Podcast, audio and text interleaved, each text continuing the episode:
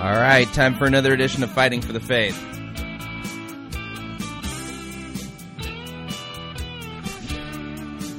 Friday, January 23rd, 2009. Well, it didn't take Obama very long to, uh, via signature, just flex his presidential muscles and, uh, and voila, we're now, uh, the United States is now funding abortions abroad. What do you have to say about that? Hmm. I thought he was a new kind of um, liberal. You know what? yeah. Anyway, you're listening to Fighting for the Faith. My name is Chris Rosebrough, and I'm your servant in Christ. And this is the program that you may have heard about, that you that you may have been warned about. This is the problem that could cause you. Um, supreme dissatisfaction. Apparently, because I'm I'm the one dividing the body of Christ. How am I doing that? you know, well, they say doctrine divides, and the, I guess the way I'm doing that is by comparing what pastors are saying and what and what prominent Christian leaders are saying out there in the marketplace of ideas, um, now called the church, and comparing him to the Word of God. Now, if you have a pastor that is humbly, faithfully, preaching God's word Sunday after Sunday and pointing you to Christ and Him crucified for your sins, you you might actually appreciate Him more. But if not, then you might be you listening to this program could cause you to want to leave your church. I just warn you ahead of time that's the case. So uh, you're listening to Fighting for the Faith. We've got a good program lined up today. A little bit of a casual Friday. Uh, we got some good uh, listener email that we want to go through uh, part of what we'll be talking about today has to do with um, have the uh, spirit have spiritual gifts ended? Are are they done? Are they over? Uh, apparently, uh, there's some people out there who have who are making the claim that Romans chapter 13 verse 8 teaches that the uh, spiritual gifts have ended, and uh, uh, prophecy and tongues and things like that. And so we're going to take a look at that today. Uh, we've got uh, we're we're going to continue our march through the Gospel of Mark. Got some good stuff today, and then we're going to talk. We're, we're going to be relevant today. Yeah, I, I know it's hard to believe that Chris Rosebrough would would agree to be relevant. And actually, I don't strive to be relevant at all. But uh, one of the things that's, I mean, we've got something that's happened, you know, this week, the bailout. Okay, we've got the bailout that's been happening regarding the banks and the problems that are going on in the economy. And uh, relevant church, Pastor Tim Worth, I mean life coach Tim Worth, he's uh, done two sermons now on on the subject of bailouts, and I'm not gonna, I'm not doing the sermon review on this because I want to necessarily point out just how rotten his sermon is, because um, well, it is. But because this subject, the subject of bailout, believe it or not, there's some great gospel passages that uh, if you if you were ju- if you were mm-hmm, how do I put it this way? Life being what it is right now, economically here in the United States and abroad, I mean things are tough. I I know all about things being tough. Um, more than I even talk about on this program. But see the whole the whole concept of the bailout really lends itself well to the gospel to preaching the gospel. And so today as part of the program we're going to look at the subject of bailout and well at least we'll do a little bit of a sermon review and i'll give you the gospel version of it up front and then we'll just compare. We'll just do a little comparison as to um how that gospel presentation of the concept of bailout. You're going to love this one. Uh, compares to the preaching at Relevant Church, which tries to, you know, to it's that new seeker sensitive. We want to be safe. We want to create a safe environment for people to come and and grow in Jesus. But we are not going to teach them Jesus um, because that would make things not safe, apparently. So I've got a uh, I got an email today from Mike Ritzman. He's an accountant and and, and uh, and we'll, you know, Mike, I wonder what your take would be on this uh, bailout sermon that we'll talk about today. Because as a, as an accountant, you know, I'm sure you understand the importance of counting and and making people pay their debts or or or, and, or you know and all that kind of stuff. Anyway, he says, "Hey Marlboro." Hmm. See that? See that? I don't know if I if I mind that particular mangling of my name because you know, um, inside I, although I have this nerdy, overweight exterior, I like to think of myself as a rugged, individualistic cowboy kind of guy. Sorry. Anyway, he says, uh, You said something uh, yesterday during your review of Scott Hodge's pep rally that made me think. By the way, yesterday's uh, sermon review was from a gentleman by the name of uh, Scott Hodge. He's got a, uh, a church in Aurora, Illinois, uh, that, um, and we reviewed his sermon regarding certain leadership during times of uncertainty and uh, there, uh, there, was a supreme lack of anything biblical there. Anyway, he says uh, maybe Scott Hodge's parishioners learn about Christ through osmogesis. okay, now this is a new word that I think Michael Ritzman has made up here. He says, "Haven't you heard of it?" He says, "There's exegesis, which is reading out of the text. There's eisegesis, which is reading into the text." And now apparently there's a third category called osmogesis, which is absorbing the text by touching it.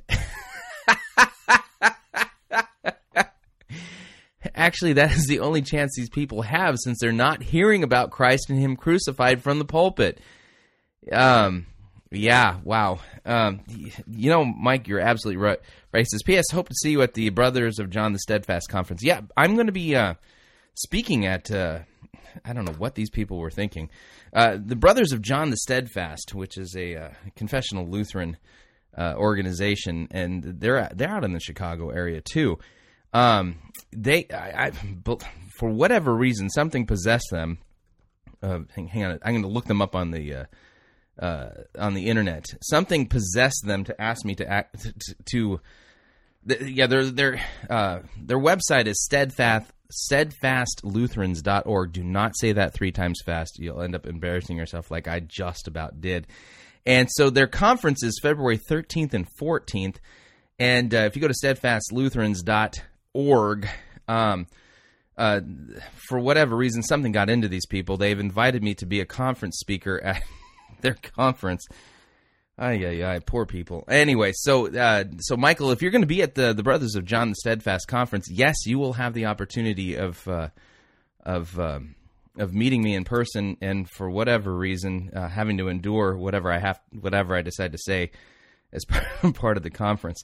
So uh, yeah, if, if in fact, folks, if you would, would like to come out to the Brothers of John the Steadfast conference go to steadfastlutherans.org. Um, they have on their homepage, it says uh, National Conference, February 13th to 14th. Click on that and you get information on what you can do to uh, um, to sign up and attend. And yes, I will be there. So February 13th and 14th, I will be there. So Mike, I look forward to meeting you as long as well as some other people. Okay, let's see here. Uh, Mr. Uh, Mr. Rosebrough. now, this is from Fred. Uh, Freddie. Freddie Finkelstein. Finkelstein. All right, I'm going to. I Finkels. Okay, wait a second. Here, let me think about this. There's uh, the young Frankenstein.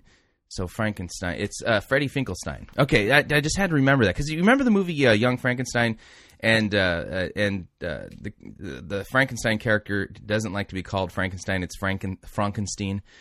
Okay, so Freddie Finkelstein writes. He says, "Excellent music selection at the beginning of your show yesterday. I loved it. Yesterday we uh, we had the op- honor of doing the world premiere of a song written by Roxy Lee, and the song is named." Uh, Get Out of the Pulpit. We played that yesterday. In fact, today I'll put uh, links up at fightingforthefaith.com where you can go to uh, download it, and uh, we'll put up a page also with the lyrics. Uh, some of you have emailed me and said that you really enjoyed the song and you wanted to get grab a copy of it. So I will send you to Roxy Lee's uh, MP3 site where you can download it. I don't know if it requires you to. Uh, uh, to log in or to get an account there, but we'll work that out if there's a problem. And then I'll also put up a page where you can read the lyrics. Um, and just so yes, so Roxy Lee, if you're listening, uh, Freddie Finkelstein uh, liked your song, and, and we got quite a bit of positive feedback on that song. Anyway, he says, um, uh, Freddie writes, he says, You mentioned that your passion for what you do on your show has nothing to do with the competitive enjoyment of theological or biblical uh, uh, upsmanship. Um, and that was his summary of my statement, and that's absolutely correct. Um, this show is not about how how smart Chris Rosebrough is or how it, this is not that is not the motivation for what we do here. Um, and you know, in fact, my goal is just to proclaim the truth. And quite frankly, that means that I'm probably the most unoriginal person on the planet. Um, because it's not my truth. it's God's truth. And all I got to do is pass it along and not mess with it. Anyway, he says, but because of uh, you yourself have been deceived by flagrant false teaching, I have suffered from such deception as well by people that I'm still convinced should have known better. Such deception and seeing it continue to flourish and to continue to draw people away from the teachings of Scripture and away from Christ certainly does fill one with a sense of urgency, especially when it is so clear to us who have been down the same road and through the Holy Spirit's gracious work by means of His Word been carried back to Him and restored to the truth. He says, if you don't mind, I will self identify with you in this respect. And no, I appreciate that. And he says, I especially enjoyed your selection from Ignatius. He and Polycarp are among my favorites of the early uh, ante Nicene fathers. Although I was a little disappointed in the account of his martyrdom, it seemed in some ways like the fulfillment of a death wish to me, unlike that of Polycarp. Um, yeah, Ignatius and Polycarp were contemporaries. Uh, just uh, uh, anyway, Fred, thank you for the email. Great point. Uh, let me use that as a springboard in talking about Ignatius and Polycarp.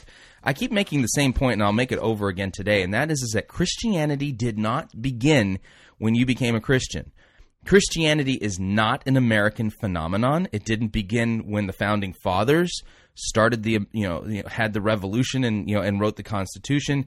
Um, it didn't begin yesterday uh, at at your local grocery store or uh, business park. No, Christianity has been around much longer even than the church because when we look at the Old Testament saints, they are people who trusted in Christ by looking forward to the cross. We are trust in Christ by looking backwards to the cross. And so there is a long, rich history within uh, Christianity and um, the saying that uh, if you forget history, that you're destined to repeat it or repeat its errors is absolutely true. Um, so it's important for us to get a sense of the historic Christian faith and historically what Christianity has taught. And believe it or not, if you if you want to read the uh, the writings of the early Christian church fathers, you could do that. Um, a lot of the stuff is available online. And um, yesterday we read something from Ignatius, and just you know, by way of a little bit of a side, Ignatius and Polycarp were contemporaries, and uh, church history tells us that both of them studied together, really, at, uh, at, under the apostle John. Polycarp was uh, was definitely an apostle of the apostle, uh, a, not an apostle, a disciple of the apostle John uh, or a disciple of Christ through the teaching and tutelage of the apostle John, and so was Ignatius. In fact, there's even a, there's a, a tradition that goes way back and hard to track it down. So we don't know if it's historically true or not, but it's an interesting story. Um, that there was a, in the, one of the Gospels it talks about how Jesus has a little child stand in front of the disciples and, and basically says that unless you have the faith of a, of a child that you know you cannot inherit the kingdom of God. Well, the uh, there's a there's a tradition that says that Ignatius was that child whom Jesus had stand in front of the disciples when he was telling that story. Now we don't know whether that's true or not. Um, it's really hard to to pin and pin down, but that does that does accurately tell us about the age of uh, of Ignatius's age. He was born somewhere around the time of 30 A.D., and so it's completely feasible that. Um, that he was a young child during a you know you know two or three years old you know at the tail end of Jesus' ministry here on earth. now what's funny is is that uh, I read to you some things regarding Ignatius and his view regarding um, how do I put this his view regarding uh, uh, heretics and false doctrine. And what he said was absolutely beautiful. And, you know, it's funny enough, he had a very interesting passion for the truth. Uh, Polycarp, who was, uh, who was his contemporary, also had a passion for the truth. And Polycarp actually tells us about John, the Apostle John's uh, passion for the truth. And there's a story that Irenaeus writes about in his uh, book called Against Heresies. And in there, he tell uh, he relays the story that Polycarp told regarding the apostle John. Now, back in the day, uh, back in the in the early part of the Christian church, there was a Gnostic heretic by the name of Cerinthus, and um, Cerinthus uh, taught some really bad heresies. And there's a story that Polycarp relays. Now, I don't know if you guys know this, but uh, the apostle John uh, went to live in Ephesus for a while. He was one of the you know after Paul had established the the church in Ephesus, the apostle John later went as like the bishop and the you know the person who was in charge of the churches there. And uh, church history tells us that uh, remember when John was at the foot of the cross while Jesus was being crucified, and Jesus said to his mother, "Mother, behold your son." Son, behold your mother. And so Jesus charges the apostle John to care for his mother, Mary. And uh, and so church history, one of the things that we learn from the traditions of the church is that the apostle John went to Ephesus, and while he was there, he was still he was caring for Jesus' mother, uh, Mary. Um, you know, in, uh, in basically in obedience to what Christ had asked him to do. So while John, the apostle John, was in Ephesus, watching over the churches there, we learned from Polycarp that there was a time when uh, when John goes to the bathhouse basically to bathe and you know engage in personal hygiene, and it just so happened that Cerinthus was in the bathhouse, and so apparently.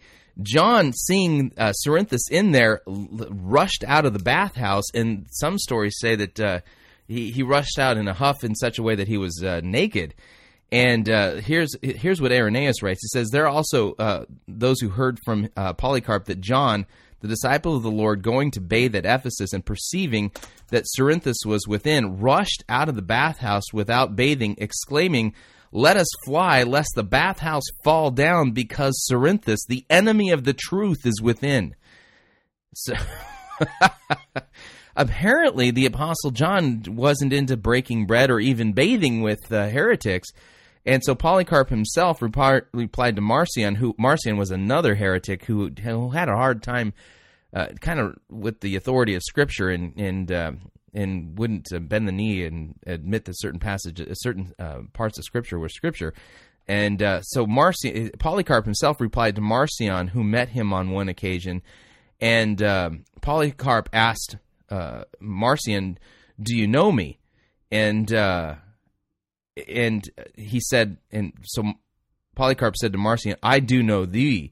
You are the firstborn of Satan. so apparently, neither John, uh, Ignatius, or Polycarp were much into uh, uh, extending the right hand of fellowship to people who were twisting the truth. And I think we need to recapture that here in in the Christian church, especially here in America, or we're doomed to be overrun by doctrines of demons. Folks, there is a such thing as a truth and there's a such thing as an error.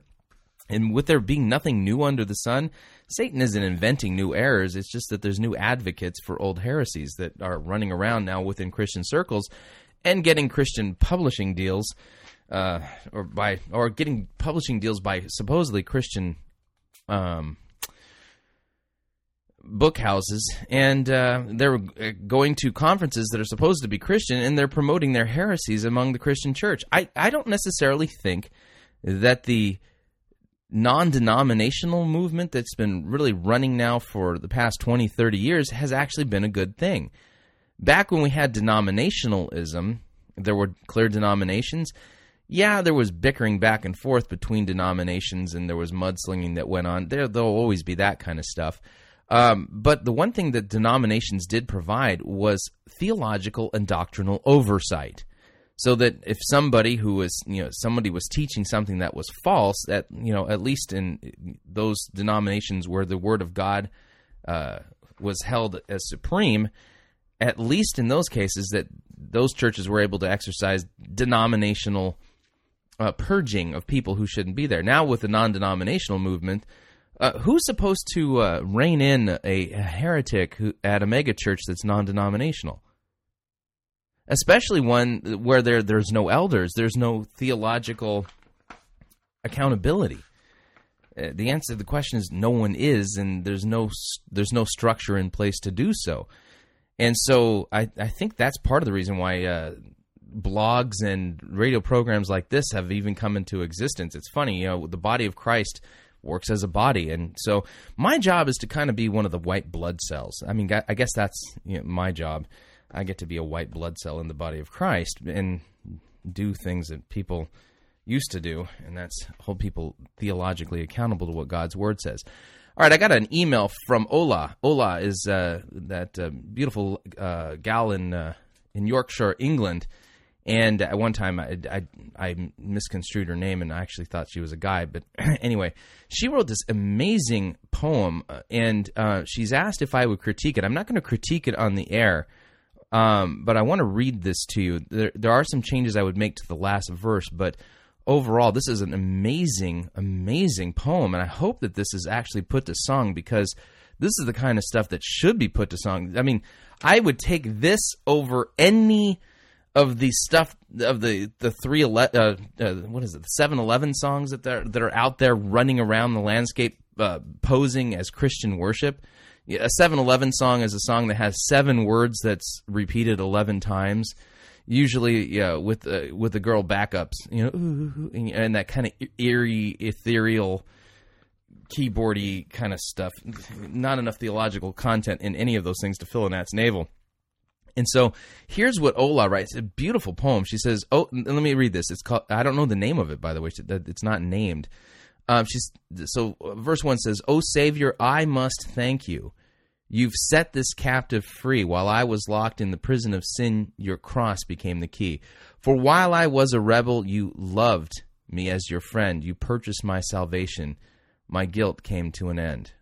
Oh man, right off the bat, this is a great poem because it's exalting Christ and the work that He's done. It acknowledges our sin and it acknowledges that Christ is the one who's loved and purchased us through His death on the cross.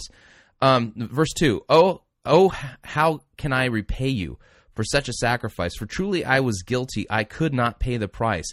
Lord, I could never thank you enough for what you've done. For by your great provision, my liberty is won. Verse 3 Once we were dead and helpless, not knowing God at all, and Adam all were doomed through sin and subject to the fall. The Son of Man has saved, has saved us. He died and rose again, for in his resurrection life is life for sinful men. O Lamb without a defect, whose life for ours was given. Oh, what a perfect scandal that sinners may gain heaven. For by your blood you've purged us, O filthy robes washed white. For only by God's loving grace can sinners be made right. Oh, man. We have got a very smart audience, and just this is amazing. Um, I wish I could write verse like this. I I couldn't write a poem to save my life. Man, this is just exalting Christ and what He's done for us. Now, the last verse is one where I would make some changes, but I'm going to read it to you as it as it is. Um, my only suggestion on it is is that it, it's a it's a verse that deals with sanctification and it doesn't quite as strongly proclaim Christ as the sanctifier as the other verses proclaim him as the justifier. He says, "Oh Father, we praise you. We will praise you." I don't ever like it when we say "we will praise." Oh Lord, I'm going to praise you. Uh, we will praise you. I prefer to say, you know, "we praise you" because future tense is different than actual present. He says, uh, "Please help us to obey. Fill us with your Spirit. Empower us each day. Oh Savior, guide us and keep us." Following your call, honoring and serving you, most precious, all in all. Oh, fantastic stuff. Man, man, is this good. So that's a, a, a poem, I hope, written by Olaf from Yorkshire, England. And I really do hope that this is uh, put to uh, some music that, that backs this up because it's just really, really good. Anyway, all right, so that's our listener email. We're going to take our break a little bit early and uh, when we come back, we'll dive into the Gospel of Mark, and then we'll talk about um, this relevant topic of the bailout. it's in the news, right? So we might as well talk about it. Um, so anyway, if you would like to email me regarding anything you've heard so far today, believe me, I love uh, I love getting emails and I read them all. Although I don't get an opportunity to respond to all of them on the air, we just don't have that that kind of time.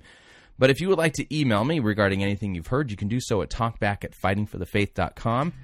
Talkback at fightingforthefaith.com, and we will be right back.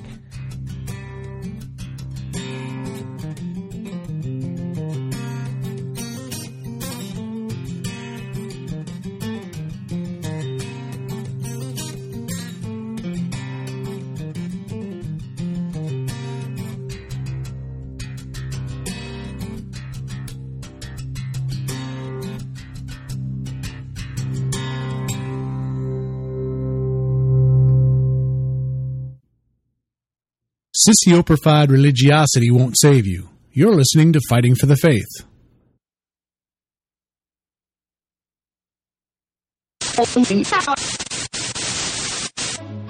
You're listening to Pirate Christian Radio. We'll be taking your false doctrine now.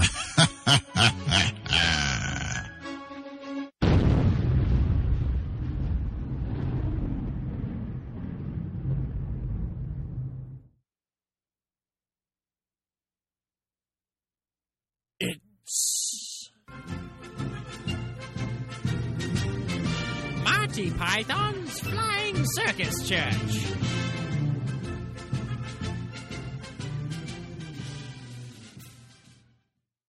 So the new pastor came in and shut down the Sunday Uh. school, canceled the adult Bible study, No.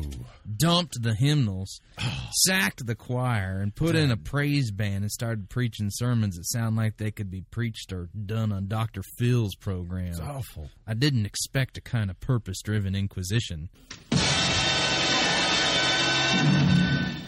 Nobody expects the purpose driven Inquisition. Our chief weapon is purpose. Purpose and vision. Vision and purpose are two weapons. Our purpose and vision. And ruthless relevance are three weapons. Our purpose, vision, and ruthless relevance in an almost fanatical devotion to record are four weapons. Now, amongst our weaponry are such elements as purpose, vision. I'll, I'll come in again. I didn't expect a kind of purpose driven inquisition. Nobody expects a purpose driven Inquisition. Amongst our weaponry are such diverse elements as purpose, vision, ruthless relevance, and almost fanatical devotion to Rick Warren and nice Hawaiian shirts. Oh, damn. I can't say it. You'll have to say it. Uh, what? You'll have to say what the bit about our chief weapons are. Uh, I I couldn't do that.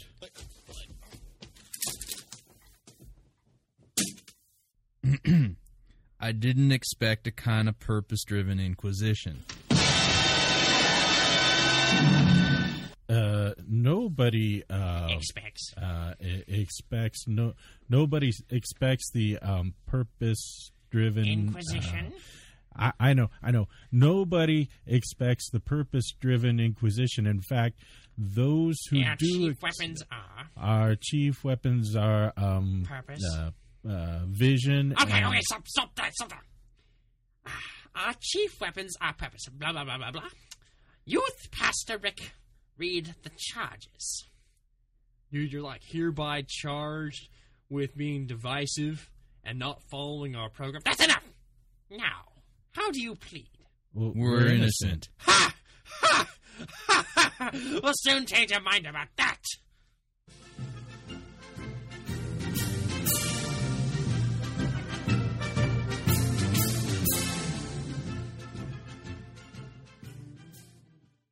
Hi, I'm Patrick Kyle, a founding partner of New Reformation Press. Just as the first Reformation rediscovered, reclaimed, and restated timeless truths from the Word of God, the mission of New Reformation Press is to reintroduce these truths to the contemporary church and culture.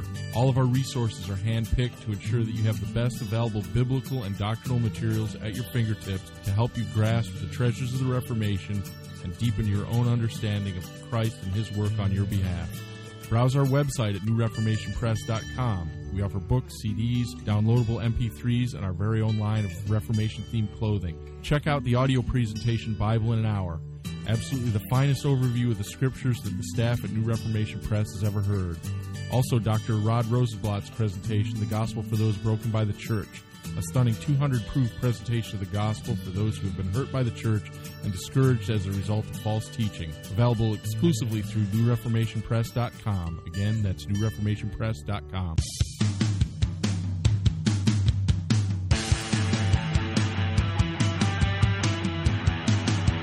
All right, we're back. You're listening to Fighting for the Faith, and my name is Chris Rosebrough. Want to remind you, Fighting for the Faith is listener supported. That's right.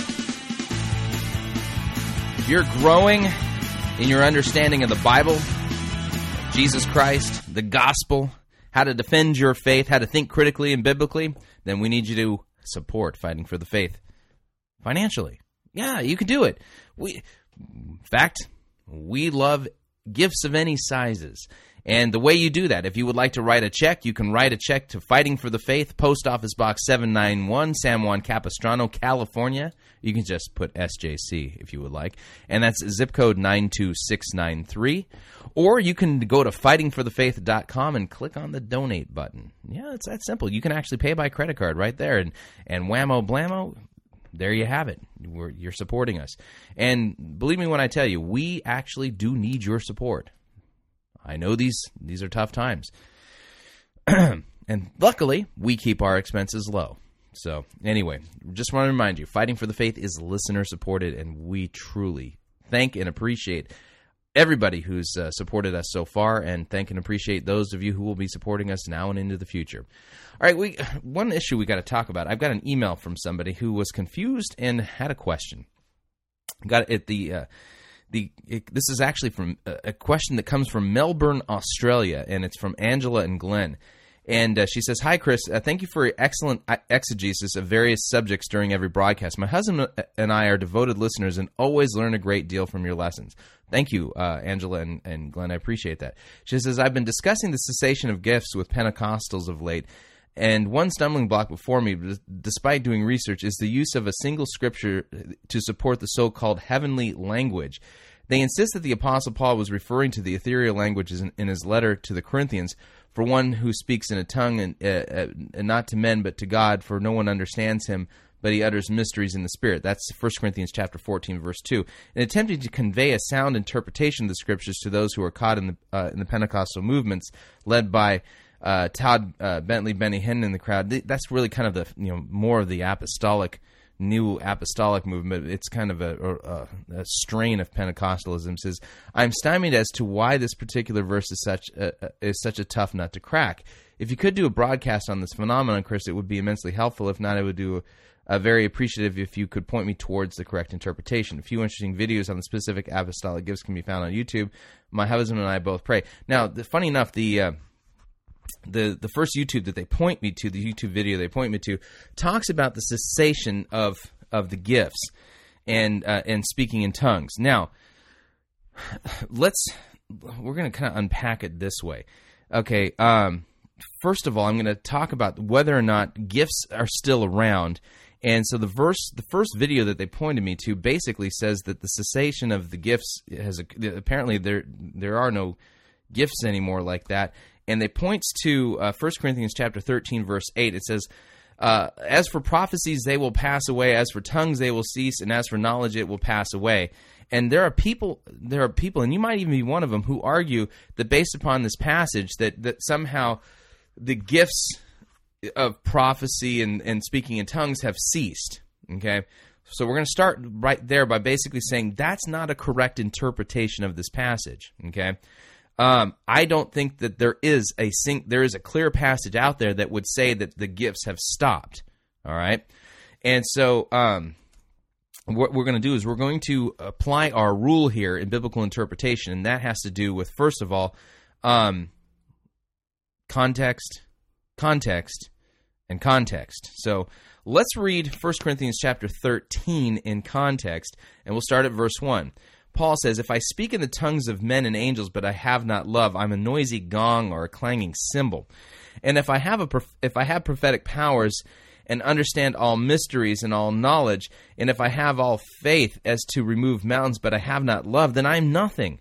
So Paul here is talking about if we're going to practice the gifts, you know, what are the what what are the you do you do them in love for your neighbor, right? So if I give away all that I have, if I deliver up my body to be burned, but I have not love, I gain nothing. Love is patient. Love is kind. Love does not envy or boast. It's not arrogant or rude. It does not insist on its own way. It's not irritable or resentful. It does not rejoice at wrongdoing, but rejoices with the truth. Love bears all things, believes all things, hopes all things, and endures all things. Love never ends. As for prophecies, they will pass away. As for tongues, they will cease. As for knowledge, it will pass away. For we know currently in part, and we prophesy in part. But when the perfect comes, the partial will pass away. When I was a child, I spoke like a child, I thought like a child, I reasoned like a child. And when I became a man, I gave up childish ways.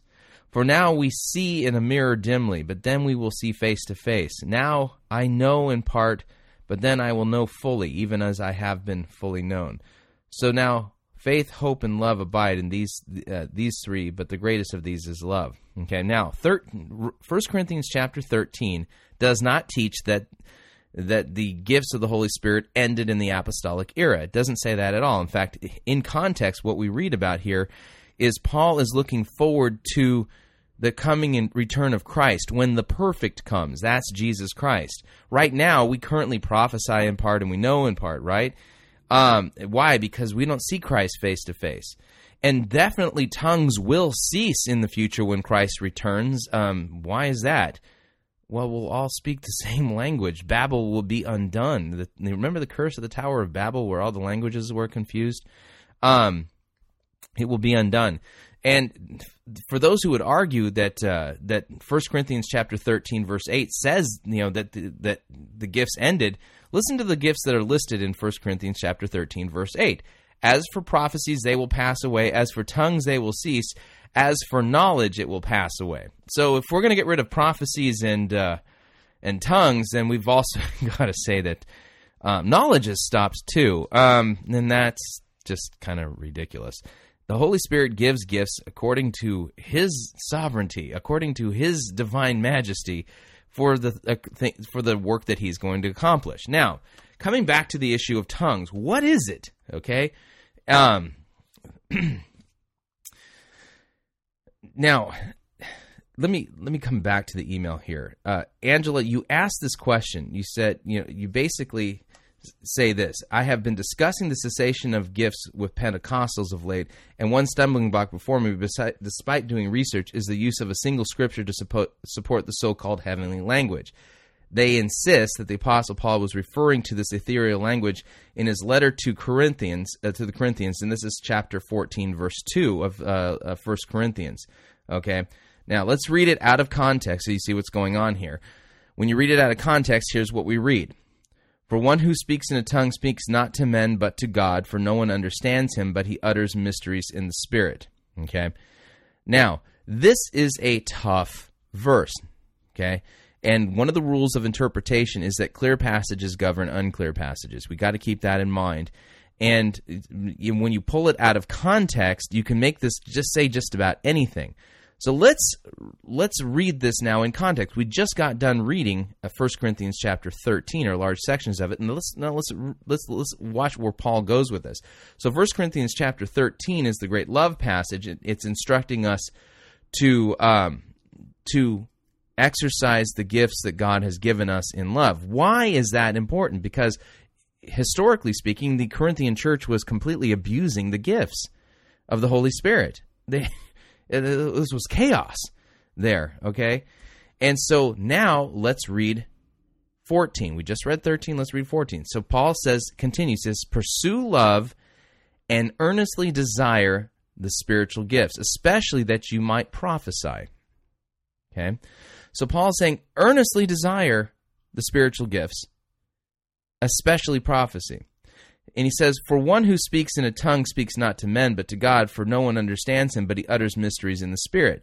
As soon as you attack, as soon as you put verse 2 in context, you see that verse 2 is not exalting prof, uh, uh, the gift of tongues or their use of it or abuse of it in the Corinthian church.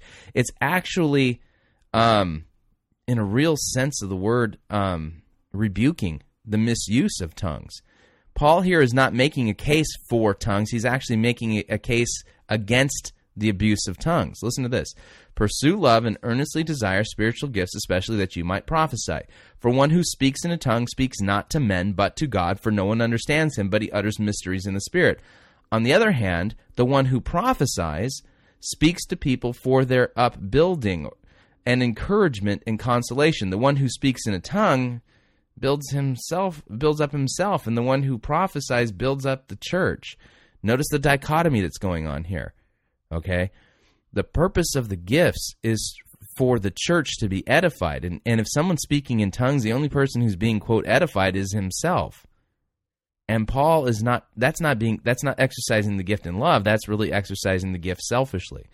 Now, I want all you, I want all of you to speak in tongues, but even more, I prefer that you prophesy. The one who prophesies is greater than the one who speaks in tongues, unless someone interprets, so that the, so that the church might be built up. So uh, uh, here's the deal: modern day Pentecostals basically interpret, basically believe that tongues is some private prayer language that you exercise, you know, to for building up of your spirit. And the entire thrust of Paul's argument in First Corinthians as it pertains to the gifts is that they the gifts are for the building up of the body. And he's basically poo-pooing this misuse of tongues and he's saying to instead desire to prophesy so that other people can be built up. So he says, Now, brothers, if I come to you speaking in tongues, how will I benefit you unless I bring you some revelation or knowledge or prophecy or teaching? The answer to that question is, well, you don't. So if even lifeless instruments such as the flute or the harp do not give distinct notes, how will anyone know what is being played? And if the bugle gives an indistinct sound, who will get ready for battle? So with yourselves, if you're if if with your tongue you utter speech that is not intelligible, how will anyone know what is being said? Does this sound, by the way, just pause here for a second. Does this sound like somebody who's saying that everybody should be speaking in tongues? No. When you read 1 Corinthians 14 in context, you realize that the Corinthian church was abusing the gift of tongues, and Paul here is, is basically saying, no, you're not using this right, and this is ridiculous. How is anyone being built up by you speaking you know, in such a way that nobody can understand you. Okay? So he's actually speaking against the abuse of tongues. And now, what's interesting, along with this idea of the gift of tongues, you have people in Pentecostal circles who say that everybody has this gift, which is not true, and we'll get to that. Um, not everybody has this gift. And Paul here is basically saying that this gift should not be practiced in church. Okay? Shouldn't be, period. But they do anyway. Anyway, he says he says if the bugle gives an indistinct sound, who will get ready for battle? So with yourselves, if with your tongue you utter speech that is not intelligible, how will anyone know what is being said? For you will be speaking into the air. There are doubtless many different languages in the world, but none is without meaning. But if I do not know the meaning of the language, I will be a foreigner to the speaker, and the speaker will be a foreigner to me.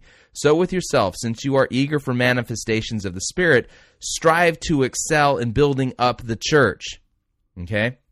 Watch what he's doing here. He's not telling the Corinthian church, you know, listen, tongues doesn't exist, it stopped, so stop, you know, stop thinking that way. Instead, he's telling the Corinthian church here to since they're eager for manifestations of the Spirit, to excel in the in the gifts of the Spirit that build up the church. Tongues do not build up the church, especially if you don't understand what the person is saying. Now, go back to Pentecost. If you, just read the story of Pentecost and you will realize that the gift that was given at Pentecost made it possible for Jesus' disciples to proclaim the gospel of Christ in the languages of the many people who were in Jerusalem at the time. People were hearing the wonders of God being proclaimed in their own native tongues.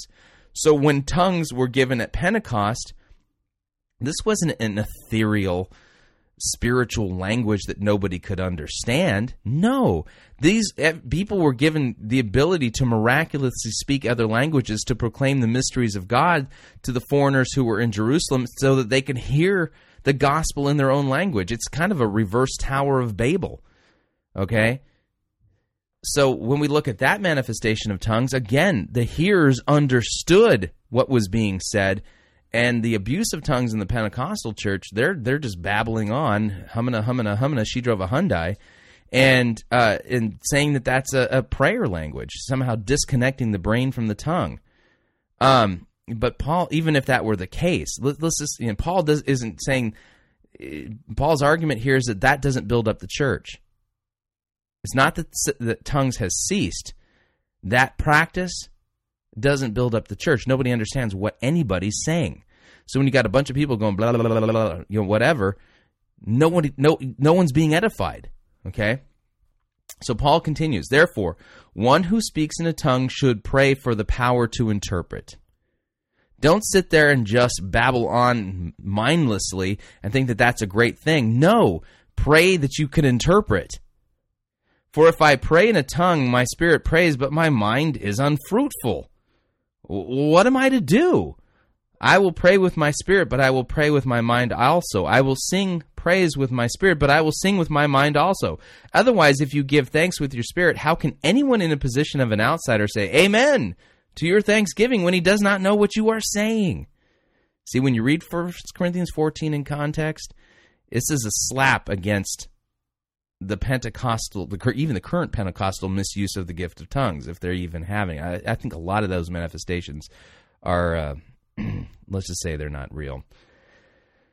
Otherwise, if you give thanks to the, your spirit, how can anyone in the position of an outsider say amen to your thanksgiving when he does not know what you are saying?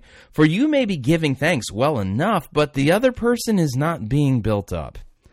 I thank God that I speak in tongues more than all of you.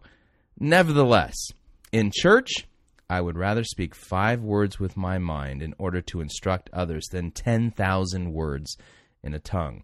Brothers, do not be children in your thinking. Be infants in evil, but in your thinking be mature. If the law is written by people of strange tongues and by lips of foreigners, will I speak to this people, and even then they will not listen to me, says the Lord. Thus, tongues are a sign not for believers, but for unbelievers, while prophecy is a sign not for unbelievers, but for believers. If therefore the whole church comes together and all speak in tongues, an outsider or an unbeliever enters, will they not say that you are out of your mind? The answer is yes. And that's the point. Okay. Much of the Pentecostal manifestations of the gift of tongues are in direct contradiction to the Word of God, and the outsider basically thinks these people are nuts, and the outsider is right. But if all prophesy, and an unbeliever or an outsider enters, he is convicted by all. He is called to account by all. The secrets of his heart are disclosed, and so, falling on his face, he will worship God and declare that God is really among you. What then, brothers? When you come together, each of you has a hymn, a lesson, a revelation, a tongue, or an interpretation. Let all things be done for building up. Okay, again, the purpose of gifts is to build people up. Okay, we thank God that there are men who've been given the gift of teaching where would the church be without teachers and pastors? And you know we're all mm, okay we continue. If any speak in a tongue let there be only two or at the most three and each in turn and let someone interpret. But if there is no one to interpret let each of them keep silent in church and speak to himself and to god let two or three prophets speak, and let others weigh in what is said. If a revelation is made to another sitting there, let the first be silent. For you can all prophesy one by one, so that all may learn and be encouraged, and the spirits of the prophets are subject to the prophets, for God is not a God of confusion, but a God of peace. As in all the churches of the saints, the women should be kept silent in the churches. Uh, well, there you got it. Okay, so you get the gist of what's going on here. Okay, so Paul's solution when the Corinthian church was abusing the gifts, especially the gift of tongues, was to add godly order to what was going on. If you claim to have the gift of tongues, then you need to pray that God would give you the ability to interpret so that you can know what's being, you know, what it is that you're saying. If you're if you have the gift of tongues and you're at church, one, two, or at the most three people speak, and you do not speak unless there's somebody to interpret, because the purpose of the gifts is to edify. And what's interesting is that uh, by the time Clement of Rome uh, writes his uh, epistle to the uh, Corinthian church, all of these bizarre manifestations were brought back under control, and you didn't have a church that was being tossed to and fro by all these strange things, but they were a perfectly good and orderly church. So when you're so basically, uh, Angela and Glenn, when you're talking to somebody who's a Pentecostal, it's always good to first deal with the the abuses of the manifestation of the gifts. Okay, and rather than arguing that that that the gifts have ceased, which biblically I don't think is can be defended, instead go to the abuses of the gift and say whether whether or not. Uh, tongues is some kind of a heavenly angelic language uh, between you and God that which by the way is, is really a strained interpretation of 1 Corinthians 14 2. Um, let's deal with what is the proper use of tongues, what Paul instructs people should be doing regarding the tongues, and whether or not um, whether or not all have such a gift. See, that's one of the problems is, is that in Pentecostalism, they really believe that everybody can have the gift of tongues. Is that the case? Is that what the Bible teaches? Um, the answer to that question is absolutely not. Um, let me find this passage. Um, let me see here. Are all prophets? Okay, here, First Corinthians chapter 12. Here we go. 1 Corinthians 12. Okay. Now, so one of the things you got to deal with when somebody is abusing, you know, gifts like that, again, let's let's get things under control biblically. Let's put let's put things back to where they belong. Um, Paul writes in 1 Corinthians chapter 12, Now you are the body of Christ, and individually you are members of it. And God has appointed in the church first apostles, second prophets, third teachers, then miracles, then gifts of healing, helping administration, and various kinds of tongues. Notice that tongues is at the bottom of the list. Um, so Paul asks the question in the Greek. This is really clear because uh, each of these uh, each of these questions is uh, preceded by the particle "may." It, it's uh, and this particle, the answer basically means that every one of these questions is being asked is to be understood with the answer as being no. It's clear in the in the Greek. Paul asks, "Are all apostles?" Answer: No. Are all prophets? Answer: No. Do all possess gifts of healing? Answer: No. Do all speak with tongues? Answer, no. Do all interpret? Answer, no. But earnestly desire the higher gifts. Okay?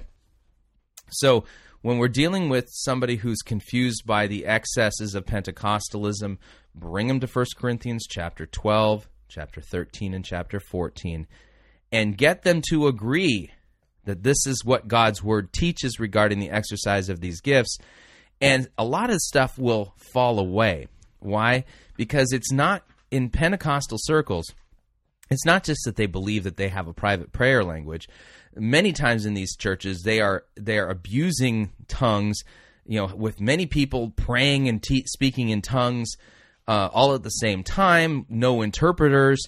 Uh, they believe that everybody has the gift of tongues when Scripture clearly says that they don't um, get get them grounded in scriptures. And what happens is is that the excesses and abuses of the gift of tongues, many times, if you can show them biblically what the Bible teaches on this, that'll that'll create that'll plant the seed in their mind that the Holy Spirit that will use to later yank them out of it um, you know, I've been down this road myself before, and I've had somebody walk me through it. What was really funny is when I was working at Focus on the Family, there was a gal there who was absolutely convinced that I must have the gift of tongues because, according to her, everybody has the gift of tongues, and she was.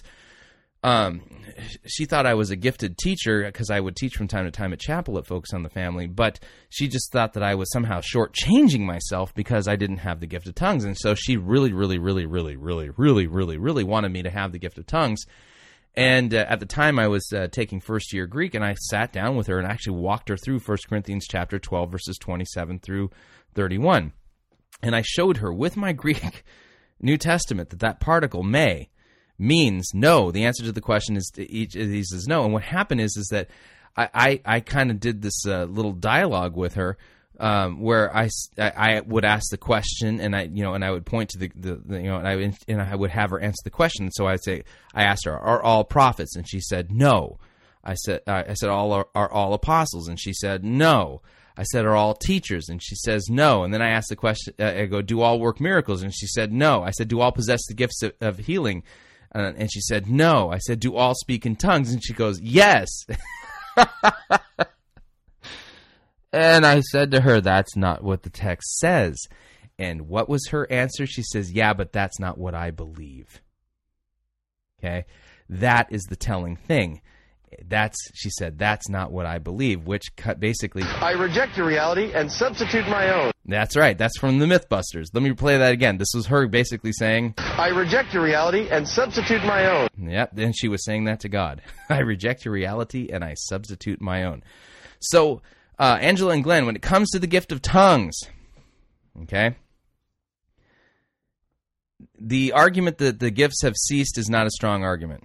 I don't think it can be backed bi- biblically. Get back to the limits that God's word puts on these gifts and point out the fact that gifts is really the gift of tongues is not something that's really exalted as a great gift. In fact, we're instead to seek after the ones that build up the body of Christ and point out the excesses that people use and that many times is all that the Holy Spirit needs in order to clean some of the stuff up that uh, people are falling into in the excesses of the Pentecostal movement. All right, we're going to take our second break, and when we come back, like as promised, we'll do we'll march through uh, the Gospel of Mark a little bit more, and then we're going to talk about the bailout. And we're why? Because believe it or not, this whole bailout thing really lends itself well to a wonderful gospel uh, something that's really a, a, almost outrageous how good the gospel is, and uh, and then we'll look at somebody who completely biffs it. A Christian pastor who apparently doesn't even understand the gospel enough to catch the the gospel themes regarding bailout. All right, if you would like to email me regarding anything that you've uh, heard so far, um, you can do so at talkback at fightingforthefaith.com. Uh, please do not write to me in tongues. Um, unless you have the gift of interpretation. Otherwise, I you know I don't know where to go to on the internet to have somebody somebody's email written in tongues be interpreted. Anyway, talk back at fightingforthefaith.com. We will be right back.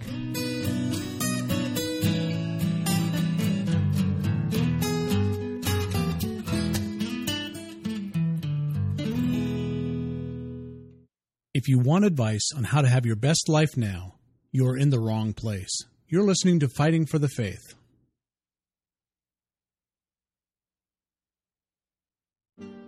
My local Christian bookstore just sells Jesus Schlock. Where can I find good material? We at NewReformationPress.com are committed to providing a hand picked selection of books and teaching materials that educate, inform, and entertain while uniquely maintaining a relentless focus on the gospel. We believe that these forgotten doctrines and their scriptural emphases can not only enrich individual Christians and revive the church, but also address the deepest needs of our culture. Discover our growing library of resources by Dr. Rod Rosenbladt of the White Horse Inn radio program including his powerful address, The Gospel for Those Broken by the Church, available exclusively at newreformationpress.com, or the big picture audio presentation Bible in an Hour by Pastor Wade Butler. Learn the center and scope of redemptive history and scripture in just one hour. And of course, be sure not to miss our selection of t shirts, gifts, and artwork as well. NewReformationPress.com. Finally, Reformation theology made accessible.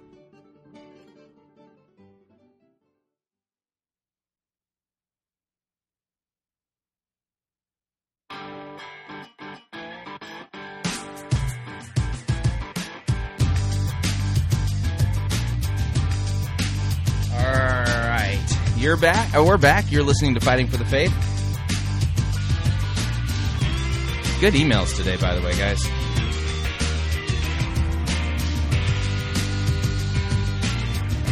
Loving it. Smart audience. Good questions. All right, if you have your Bibles, we're going to continue working our way through the Gospel of Mark. And by way of preface, just to remind you all, this is not to show off my theological prowess, but to th- show off just how great God's Word is. These stories are real stories. These actually happened, by, recorded by eyewitnesses. There's just great stuff in here. And you're going to find that the Gospels, the good news portion of the uh, Scriptures, are just chock full of good news Uh, why? Because the good news is that Christ died for our sins. So we read, uh, we pick up now at uh, Mark chapter 3, verse 7. And uh, we'll we'll start from here. We'll, uh, and basically, as I'm teaching, the goal here is to just point out little things along the way, but let the text do the work. Uh, verse 7 Jesus withdrew with his disciples to the sea, and a great crowd followed him from Galilee and Judea and Jerusalem and Idumea, and from beyond the Jordan and from around Tyre and Sidon. When the great crowd heard all that he was doing, they came to him. And he told his disciples to have a boat ready for him because of the crowd, lest they crush him. Jesus was a popular guy for a while, for he had healed many, so that all who had diseases pressed around him to touch him. And whenever the unclean spirits saw him, they fell down before him and cried out, You are the Son of God! And he strictly ordered them not to make him known. Believe me when I tell you, you don't want the devil proclaiming the truth. There's even a, a great story when Paul was on one of his missionary journeys. I forget the city was in, I think it was Philippi. There was a gal there was a slave gal there who was possessed by a demon and uh, she this demon gave her the ability to foretell the future. And um and she was basically saying that you know pointing out Paul and saying this man is teaching you uh, the truth about the Most High God, and he was perplexed by it. And finally, he cast out the demon. Uh, believe me, when Satan is proclaiming God, there's a second agenda going on there. The the truth is always the bait, and there's a hook when the when the devil's up to it. So Jesus here is not wanting the the demons to know what was going on. And as Ray from LA pointed out yesterday, that's a little bit humbling that uh, that we didn't recognize him, but the demons did. Anyway, so verse 13 it says, And he went up on the mountain and called to him those whom he desired, and they came to him. And he appointed twelve, whom he also named apostles, so that they might be with him, and he might send them out. By the way, apostle means sent one, somebody who was sent. So Jesus appoints the twelve that he desired, that he picked, they they were called the apostles, which means the ones who are sent, and he that and he might send them out to preach, so that they might be with him, and he might send them out to preach. Just a little note here, in Mark chapter three, verse fourteen, it says that Jesus sent them out that they might preach. The uh, Greek word there is um, uh, kerusein. Um, comes actually comes from the Greek word kerusso, um, and it means to be an, a herald. Uh, it's the idea is they're going out to make an official announcement, to make known, to make public declarations, or to pro- proclaim out loud. So uh, somebody who was carusoing, that's not good Greek, but is somebody. It's it's it's this idea that they're a herald of the kingdom. So it's not that they were just going out to preach. You, you, when we think about preaching, we just think about somebody who gets up behind a pulpit and, and blathers on for you know long amounts of time on about things. No, the, really, the, the, Greek word that's translated as "preach" here has with it this this idea of somebody who's a herald of a kingdom, somebody who's proclaiming a truth or making an official announcement. And so the apostles didn't go out there and preach what they wanted. They went out to proclaim the message of the kingdom of God and to proclaim repentance and the forgiveness of sins, which was the official announcement that Jesus gave them to uh, give. That's important. So we continue. So he sent them out that uh, that he might send them out to preach and have authority to cast out demons. He appointed the twelve: Simon, whom he gave the name Peter, James, the son of Zebedee, and John, the brother of James, to whom he gave the name Boan. I always mess up this word. Uh, Boanerges. That is the sons of thunder. Andrew and Philip and Bartholomew and Matthew and Thomas and James the son of Alphaeus and Thaddeus and Simon the Cananean and Judas Iscariot who betrayed him. Then he went home, and the crowd gathered again so that they could not eat. And when his family heard of it, they went out to seize him, for they were saying that Jesus is out of his mind.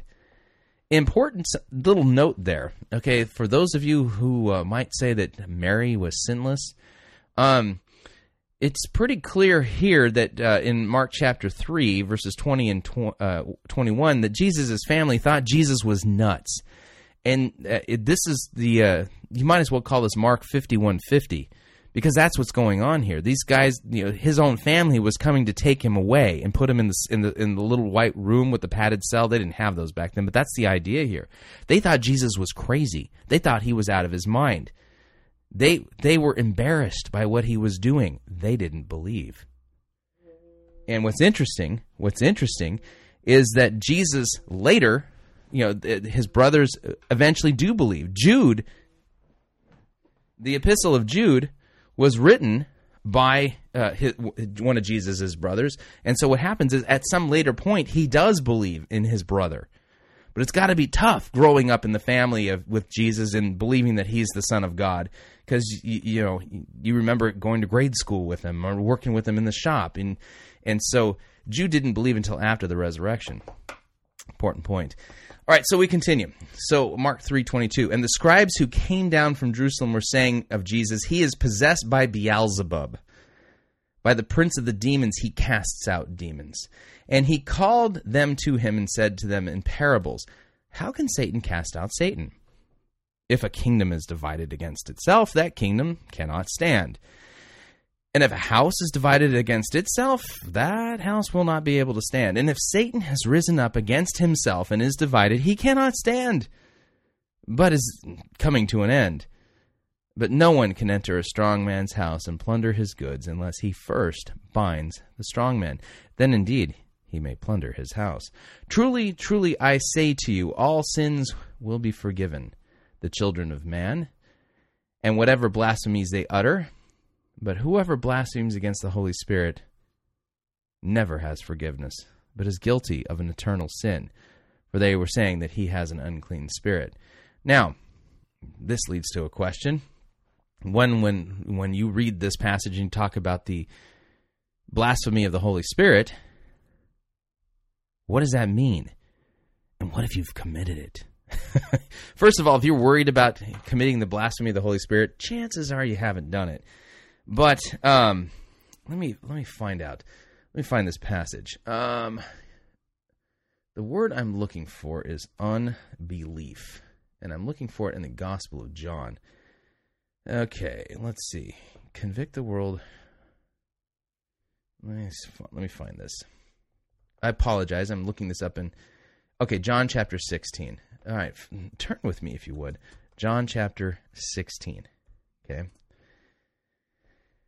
Jesus here um, is talking about the coming Holy Spirit. Folks, you want to know how you can know for sure that the Holy Spirit is at work?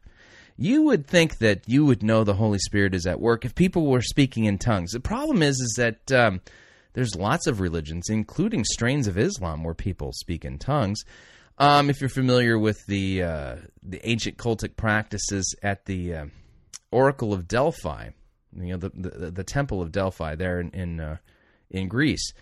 Uh, what would happen is is that the uh, the priestesses at the Oracle of Delphi would uh, go down into the lower portions of the temple that was there and apparently breathe in these uh, volcanic gases that were leaking out of the earth there that uh, caused them to go into an altered state of consciousness and they would speak in tongues and the the priest there would interpret this ecstatic speech.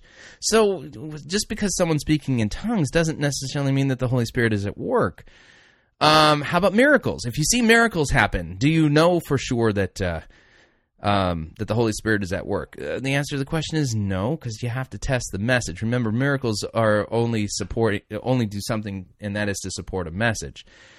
And so you have to look at what the message is that's being proclaimed when miracles are being performed, because there are false miracles or miracles that support false messages. So, how do you know when the Holy Spirit is working? Well, Jesus, funny enough, actually tells us what to look for when the Holy Spirit is working.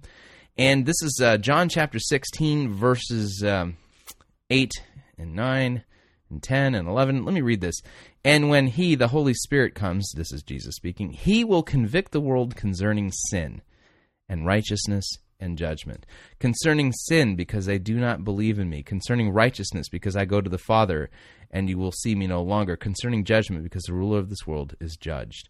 So, how do we know when the Holy Spirit is working? Well, we, we know the Holy Spirit is working when people are being convicted of their sins and their unbelief in Jesus. Okay? The work of the Holy Spirit, then, really is to convict men of their sin and unbelief.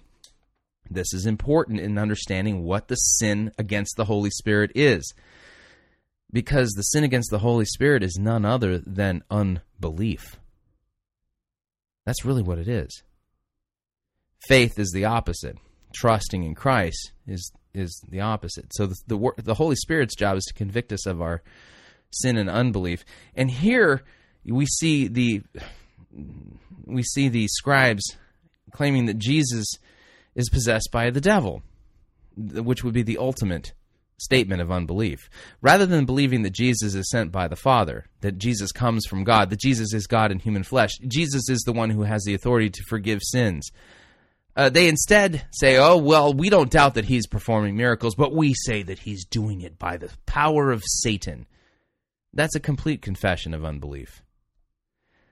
So, just want to let you know that. So, if you're worried about committing the, the, blasphemy of the Holy Spirit, blasphemy, blaspheming the Holy Spirit is to deny and, uh, and not believe in Jesus Christ.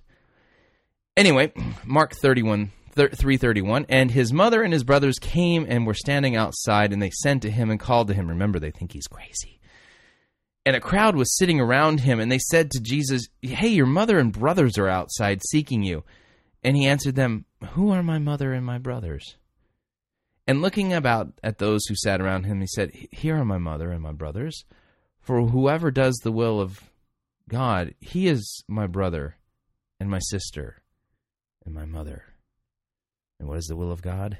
To believe in the one whom the Father has sent.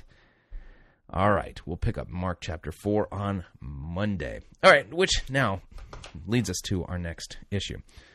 We're going to be doing a sermon review from Tim Worth of Relevant Church because, you know, relevance is such an important thing nowadays, apparently. Um, so much relevance is more important than faithfulness to God's word um, and to proclaiming Christ, apparently. But um, Paul Wirth, the sermon we're going to listen to, has to deal with the the topic of the bailout. If now, if you don't know what's going on regarding the bailout, you know I I hate to have to bring you up to speed on current events, but if if in case you've walked, you've been asleep for about a year, um, then you know that the U.S. economy and the economies of the Western nations and around the world are um, in a serious decline. So much so that the, the people are throwing around scary words like recession, or even worse, the even scarier word, depression. People are losing their jobs, businesses are failing, companies are going bankrupt, people are having their salaries and wages cut, they're having their hours cut. Because uh, well, there's been a lot of money lost, and so what happened is is that the U.S. banks they uh, they were on the verge of going bankrupt and going out of existence themselves, and they came to the federal government with their hands open, asking for a federal bailout. Now, this bailout is a very, very controversial thing. There's lots of people who say those crooks, those banks, those people, they should go out of business. We shouldn't save them. Okay. And there's other people on the other side saying, well, they don't deserve to be saved, but if we don't save them, then we're all going to go down with the ship, right? And so there's lots of people who are upset. And, and so there's been there's been bailout after bailout, and there's been two phases to this one bailout package. And, and now Obama and his administration have have sealed the deal and made sure that the second half of this money has gotten out to the banks in order to bail them out. Okay? Which ironically, this particular current event lends itself it, it, it does a good job of kind of explaining just this, the, the huge scandal that the gospel is. Okay? Now, I'm going to share with you the scandal up front, and I want you to compare my take on this bailout com- and then compare this to what you're going to hear in the sermon that we're going to review today. So, we've got this um, wonderful parable that Jesus tells, and um, it, it's it's it's it's really it's really scandalous. It's this this terribly scandalous parable, And it's a story of this unjust servant. Well, this the servant who owes a lot of money. Um, and so we're gonna. all right, let me let me pull this up on my computerized Bible. Um, all right, hold on a second here. I was in the wrong spot.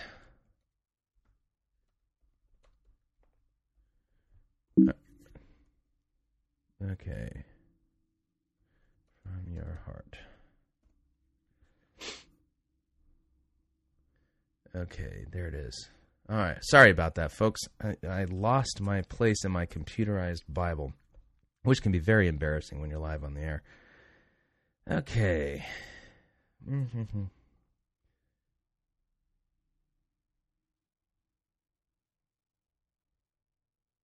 Okay.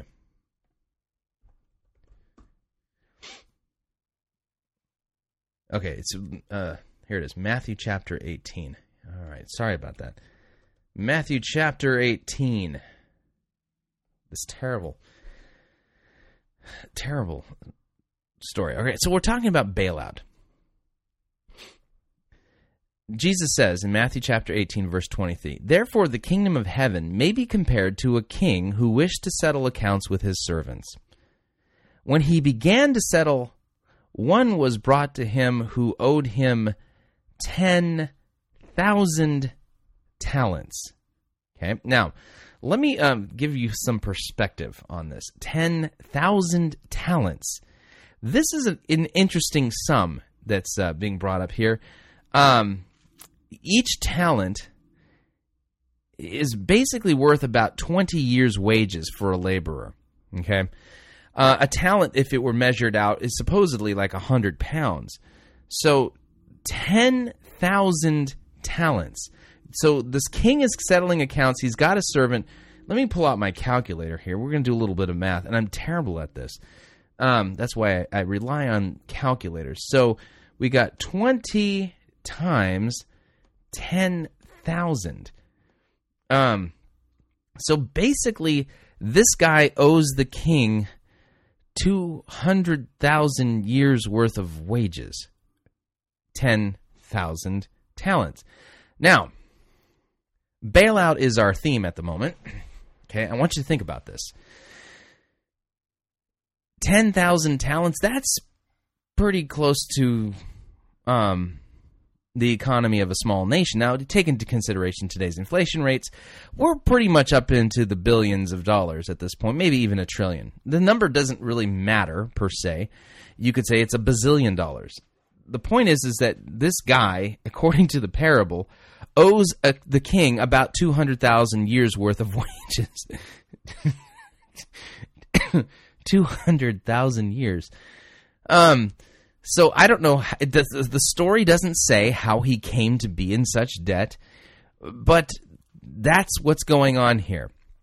The king wants to settle accounts, and the guy doesn't even say um, he, he doesn't even ask for a bailout, but he just asks that the king would be patient with him, right?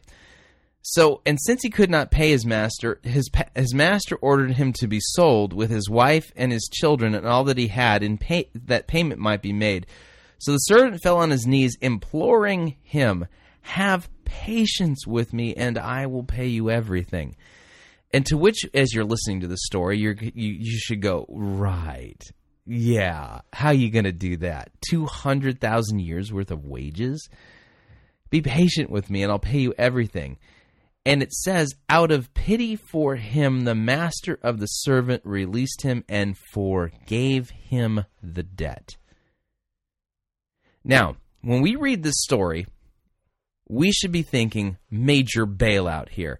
In fact, I guarantee you, if there was somebody who owed the federal government 200,000 years worth of wages, in fact, let's just do a little math. All right. Um, do, we're going to pull out the old trusty calculator. Let's just say that this guy makes a hundred thousand. You know, the the average worker in America, what do they make? Sixty, seventy thousand dollars. We'll go with sixty. Sixty thousand dollars per year times two hundred thousand. Oh, good night. It's uh, one, two, three, four, five, six, seven, eight, uh, 12 with eight zeros after it. What is that? That's a lot of money. So we've got a. oh, man. Hang on a second here. Uh, hundreds. A hundred thousand. Oh, one, one, two, three, one, two, three, four, five, six. Okay. Now we're in. So the guy owes about 1.2 billion dollars to the feds. So we got a guy who owes 1.2, uh, a single person who owes 1.2 billion dollars to the federal government. Okay, and obviously the economy's bad, and the the U.S. is now calling him to pay his debts. He doesn't have it. And at this point, if this were happening in the United States, this guy would make the news. $1.2 billion that he owes the federal government? How is he going to pay? Right? He's not he's not Bill Gates, you know, apparently not. So he at this point there would be controversy. Should the federal government bail him out? Should he be thrown in prison and the key locked for life? You know, at this point, you know, we read in the story, this guy owes this huge debt and scandalously. Believe me, if the, if President Obama just pardoned this guy, people would be all over Obama. What? How could you pardon this guy? People would be. This is scandalous. This whole story that this king forgave this guy this this multi billion dollar debt is scandalous. It's a bailout of bailouts. Okay, it's just too good to be true. What, what reasonable king forgives somebody who owes this much money? You've got to be kidding me, right? And as we read this story, that's where the scandal of the cross is. All right? When you read this parable, you're that guy.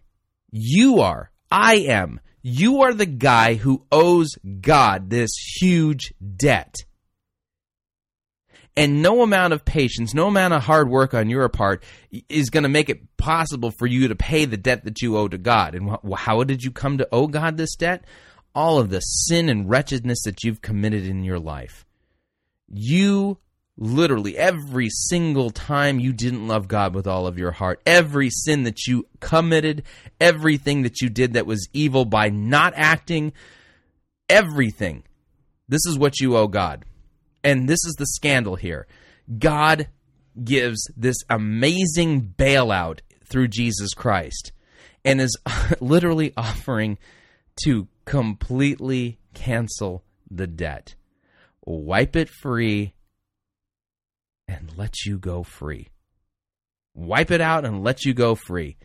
That's the scandal here. That this king would cancel all the debts. And that's the scandal of the cross that it would save even a wretch like you, save even a wretch like me.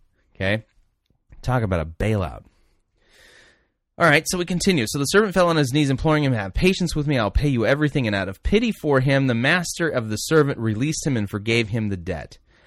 But when that same servant went out, he found one of his fellow servants who owed him a hundred denarii. A hundred denarii. Okay, a hundred denarii. That's a day's wage for a laborer. So what? A hundred denarii. Guy owes him about three months worth of wages. Okay, let's see. The guy was had his debt canceled of two hundred thousand years worth of wages, and this guy owes him three months worth of wages. Right. But when that same servant went out, he found one of his fellow servants who owed him a hundred denarii, and seizing him, he began to choke him, grab him by the neck, starts choking him, saying, "Pay what you owe." So his fellow servant fell down and pleaded with him, Have patience with me, and I will pay you. Hmm, those words sound really familiar. Really, really, really familiar. He refused and went and put him in prison until he should pay the debt. But when his fellow servants saw what had happened, they were greatly distressed, and they went and reported to their master all that had taken place. Then his master summoned him and said, you wicked servant, I forgave you all that debt because you pleaded with me. And should you now not have had mercy on your fellow servant as I had mercy on you? And in anger, his master delivered him to the jailers until he should pay all of his debt. That's 200,000 years worth of wages. So also my heavenly Father will do to every one of you if you do not forgive your brother from your heart. Scary story, isn't it? Talk about the ultimate bailout. It also instructs us as to how the mercy of God. The, see, that's it. When you think about the debt that has been canceled by Christ's blood on the cross, extended to you as a full and complete bailout and pardon, that really should have an impact on how we treat others. That's why we pray in the Lord's Prayer Forgive us our trespasses as we forgive those who trespass against us. We are ambassadors of the ministry of reconciliation that God was reconciling the world to himself in Jesus Christ. We are ambassadors of the forgiveness and mercy of God. And that means we get to love and forgive others their measly little debts that they owe us, especially in light of how much God has bailed us out. So, this whole concept of bailout really lends itself to gospel preaching, right? Think about it. Each of us bailed out scandalously. So much so that I guarantee you that when you walk into heaven, there are going to be people who are going to, their heads are going to turn and they're going to go, oh my goodness, that person made, you, that person made it in? Believe me when I tell you, when I get to heaven, there's going to be people sitting there going, "Oh man, the neighborhood just got terrible. I can't believe Rosebrough's here." That's how scandalous it is because they know I'm a sinner, and I know I am too. It's scandalous. The gospel is scandalous. It's the bailout of bailouts. It's the most ridiculously absurd and offensive bailout. There are people who are angry that we've spent almost a trillion dollars bailing out these banks. And yet, that's the scandal of the cross in a real way that God has scandalously bailed you out. You deserve hell.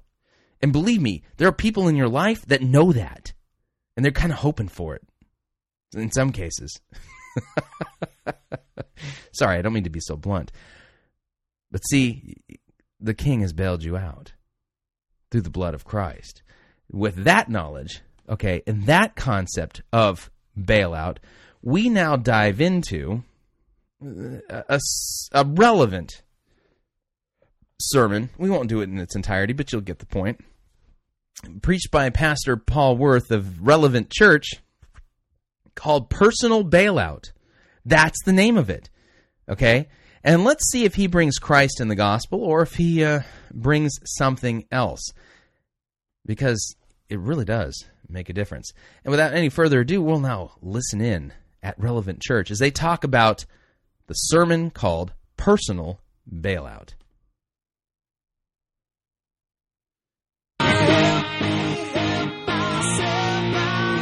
Okay, got to rewind. Got to rewind because you have to hear these lyrics. It starts off at the tail end of a song. Listen to these lyrics. What what just happened? Hang on a second. My computer went into crazy mode. Here we go.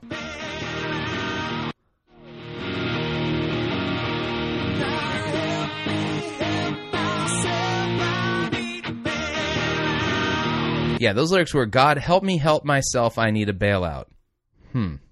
Already we're off on the wrong foot.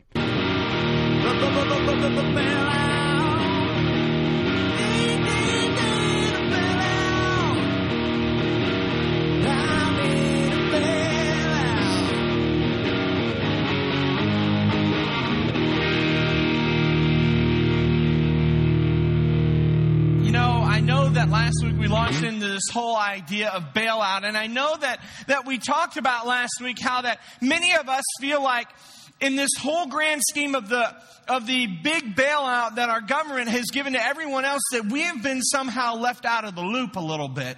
And, and we've been a little bit, uh, a little bit upset about that. And, and last week though, we had to come to the realization that the whole thing that has spawned all of this is our insatiable desire and our greediness. You know, I was looking this past week at uh, at some statistics that just rolled out about unemployment. And it's staggering to think that uh, unemployment is at its highest level that it's been in literally decades 7.2%. But then on the flip side of that, I look at it and I go, so what that means is 7.2% of our, of our population in our country is, out of work. But literally, almost 93% of our, our country is still working. And, and sometimes we have to turn those things that are really negative and we have to start looking at something that is going to give us hope. If not, then what we will do is we will continue to bask in our helplessness. And if we continue to do that, then what we start doing is, is we start believing that there is no hope and that nothing is ever going to get better. I know that um, when the very first bailout happened with AIG of $85 billion, there was this uh, crazy thing floating around the internet that what would it be like if, if the government actually gave us that bailout? And I'm not sure who put that out at first, but whoever it was, couldn't add or subtract or multiply and divide because they said, you know what? If every American that paid taxes were given that, we'd each get $425,000 apiece. Anybody get that email?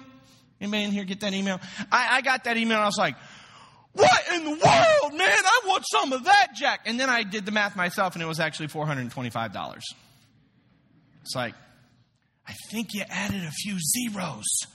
I don't know. You missed something somewhere. So I did the I did the calculations out, and if we were to take the $800 billion that, that's been given over the past six months, and we were to put that together, and we were to divide it by the probably just over 200 million tax-paying Americans in our country, each of us would get about $3,500. And I said, I could use that. I could use that as a bailout. And then I forgot that back in May, we actually got a bailout from the government to the tune of $152 million that we got in a stimulus package. And, and I thought, I said, well, what did we do with that money? And I, and I don't know about you. But I spent mine, okay? You know, you get it, you spend it, and that was part of the stimulus thing. But, but here's the problem that most of us do when we get a stimulus package like that. Instead of getting the TV that we, that we could afford with the money that we got, we get twice the TV, and then we only have to charge half of it. So we get the, like, the ginormous one, so we still go into debt. And so we continue to make this problem happen, and I think that today, what we have to do is look at our personal responsibility in this whole problem. Because there is some personal responsibility. And I know this about money no one can make us spend more money or save more money except us. All right, got to stop here for a second. Um, okay. Notice that we're both of us, myself and uh, Tim Wirth, are dealing with the same foil, so to speak, the bad economy, the bailout package. And he's going to talk about the law. And he's right that there's things you know that we've done to bring this on ourselves, you know, bad behavior and and overspending and, and stuff like that. And but remember, we're in church. We're supposed to be in church here, listening to a church service. So this man is called to preach, kerusso, to proclaim as a herald. And uh, his solution personal responsibility. Personal responsibility equals self righteousness. Um, so the solution to our sin is us taking responsibility and doing something different. The scandal of the cross is that when we screw up, Christ is offering us mercy and forgiveness. Repent and believe the gospel that's not where Pastor Wirth is going to go. Let's continue. And most preachers do not talk about money. Because most preachers are afraid to talk about money because most of the time people walk into church and they go, oh, it's about money. They want more of it. And for the most part, that is completely true. I will agree with you. Susie and I were watching television this week, and I don't typically watch Christian television because It's just a little scary some, most of the time. And, uh, and this particular time, it was really, really scary. And, uh, there was a guy on there and, and he was just preaching away, man, firing on all cylinders and he was sucking wind and throwing it out, man, and it was good. And I was like, wow, how does he say all that in one breath? I don't, I don't even know how he does that. But he made a statement that literally I wanted to jump through the television and punch him right square in the nose. I'm not lying. It just infuriated me. He looked at people and he got to the very end of his sermon and the pitch happened. He said, Bless God. Those credit cards got you into this problem. Now here's what I want you to do.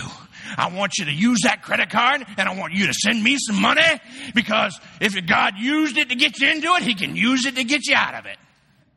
All right, pause for a second here. Pastor Tim Wirth is rightfully pointing out uh, a complete abuse on the part of televangelists. Um, okay, so if you're going to point out something that's wrong, the question is what's the solution? Okay, well, I'm going to agree with him that uh, those charlatans out there in TBN land and on God TV who come up with such ridiculous arguments as, if your credit card got you into this, I want you to use your credit card to give me money because God will use that to get you out of it.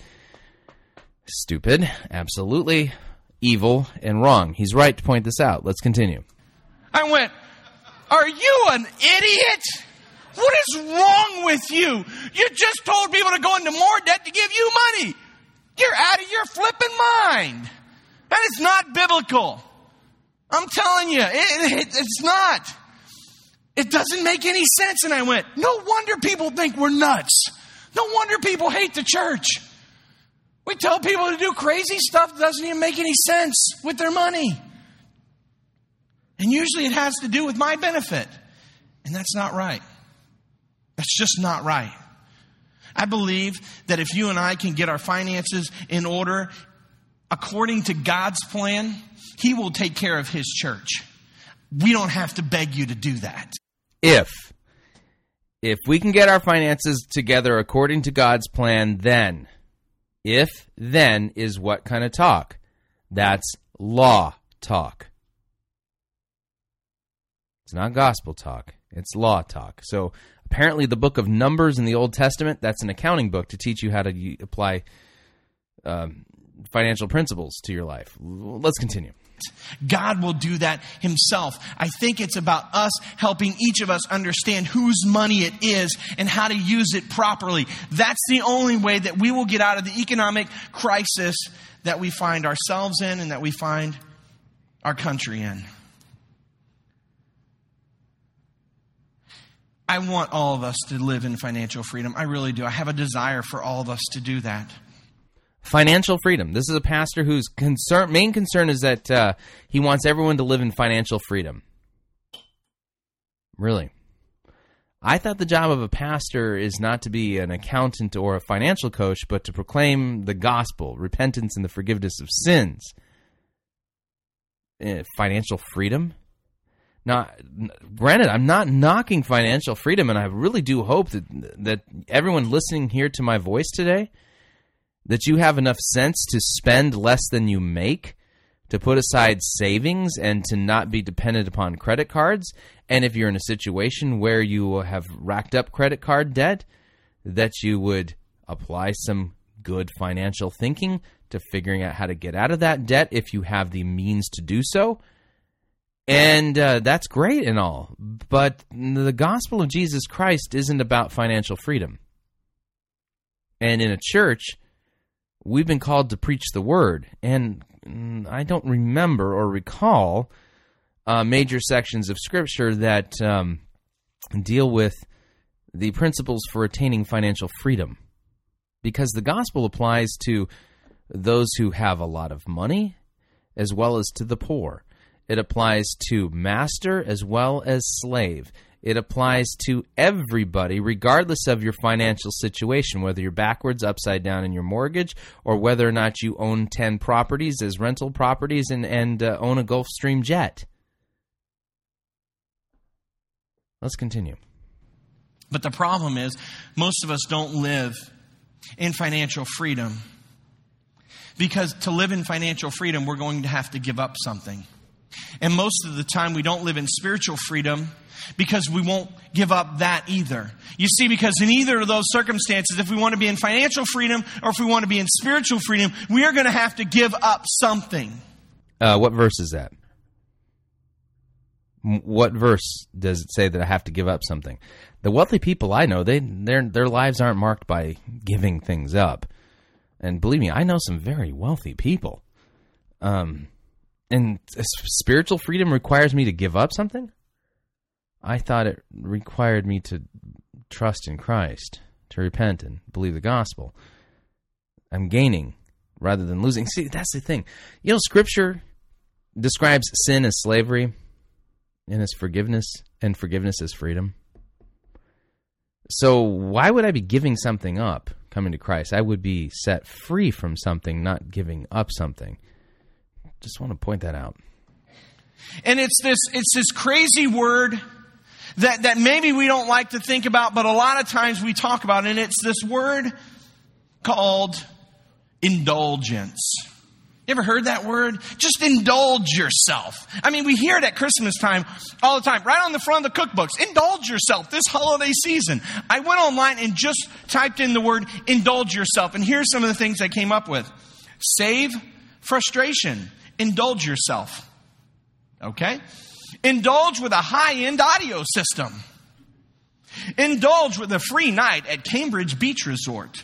Indulge yourself this holiday season with these tasty treats. Indulgence. Indulgence raises its ugly head all the time. And you know what it tells us? It tells you and I we deserve this. That something, somehow, some way, we have been held back on something that we desperately deserve. Our body deserves it.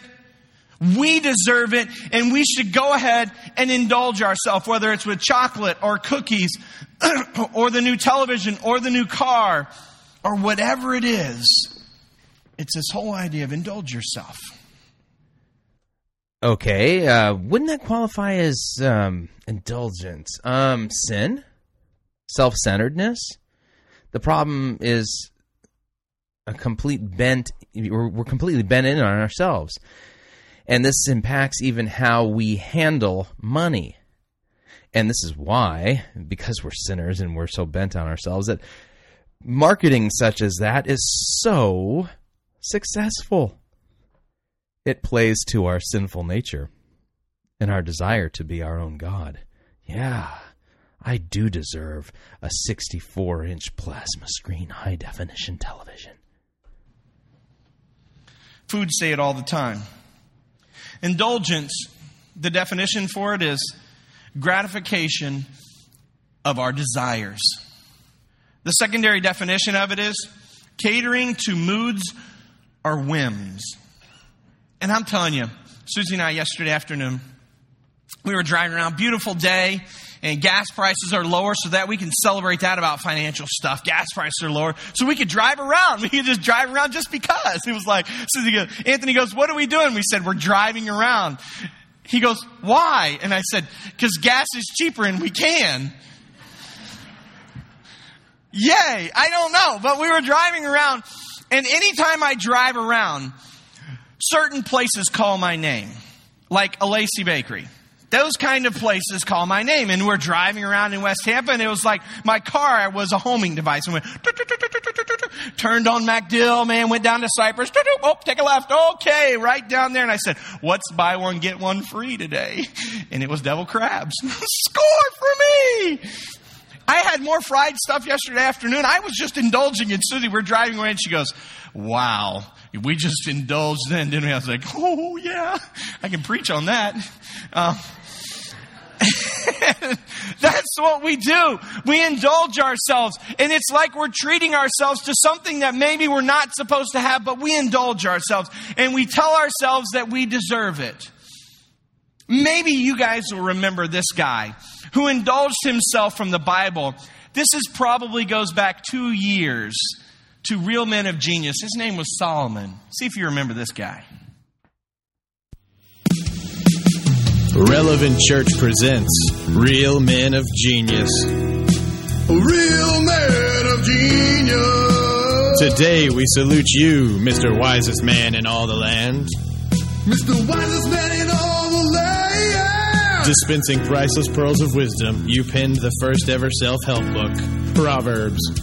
Successful dummy. Most guys have trouble dealing with one wife. You had 300 plus 700 concubines. Play on, player. If one burns dinner, no worries. You don't have to see her again for another 300 days. That'll teach the woman. And perhaps your wisest move of all, accumulating enough wealth to make Bill Gates look like a peon. Microsoft is mom and pop. So sit back and bask in the glow that is your brilliance, wise guy. We appreciate your crunk cranium. Mr. Wisest Man in all the land. Relevant Church, Ybor City, Florida. Oh, little throwback. Throwbacks are great, but you know, when we think about Solomon, this is the smartest guy in the whole Bible who was sometimes dumber than a box of rocks. And I don't understand it. How does wisdom sometimes not translate to common sense, but sometimes it just doesn't? And here's what he did in Ecclesiastes chapter 2. You can kind of look at that whole song that we talked about and all the things that he decided to accumulate. And we get to see what happened when he received all those things. He starts off in Ecclesiastes chapter 2, verse 1. He says this I said to myself, Come. Now, now he's talking to himself. See, that, that's first notion that something's not right there. I says, I says to myself, I says, let's give pleasure a try. Let's look for the good things in life.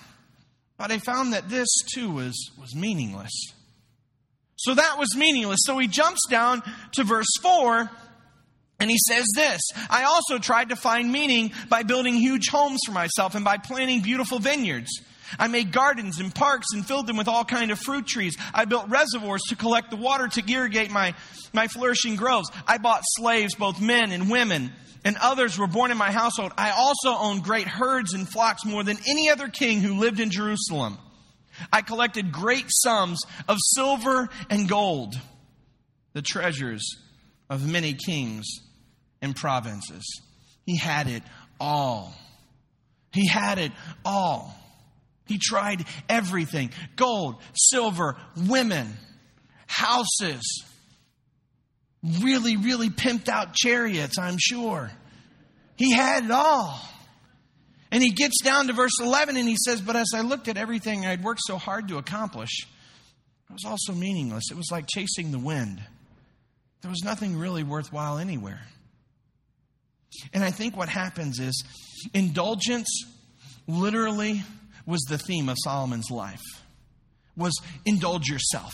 Whatever your heart desires, whatever whim you feel, you go do that. And I can tell you that for me, for years, indulgence, I, have been the indulgence guy.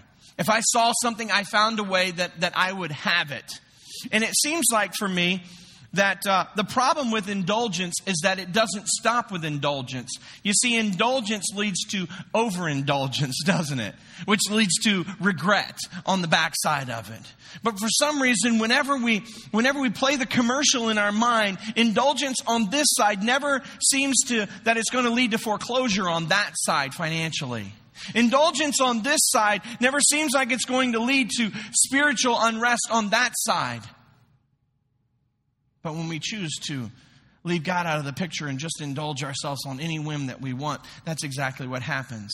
It seems like every year in January, we do some sort of financial series, some sort of talking about it. And, and, every year, I stand before you and tell you what an absolute buffoon I am with my finances because it seems like every year this cyclical thing keeps happening over and over again. Christmas comes in December, and I want to make sure my kids have the best Christmas in the world. And so I spend the stuff that I don't have. And then January comes, and I have to preach a sermon on it, and I have to repent. And then I pray that my tax refund check will be big enough so I can cover Christmas. Anybody been there?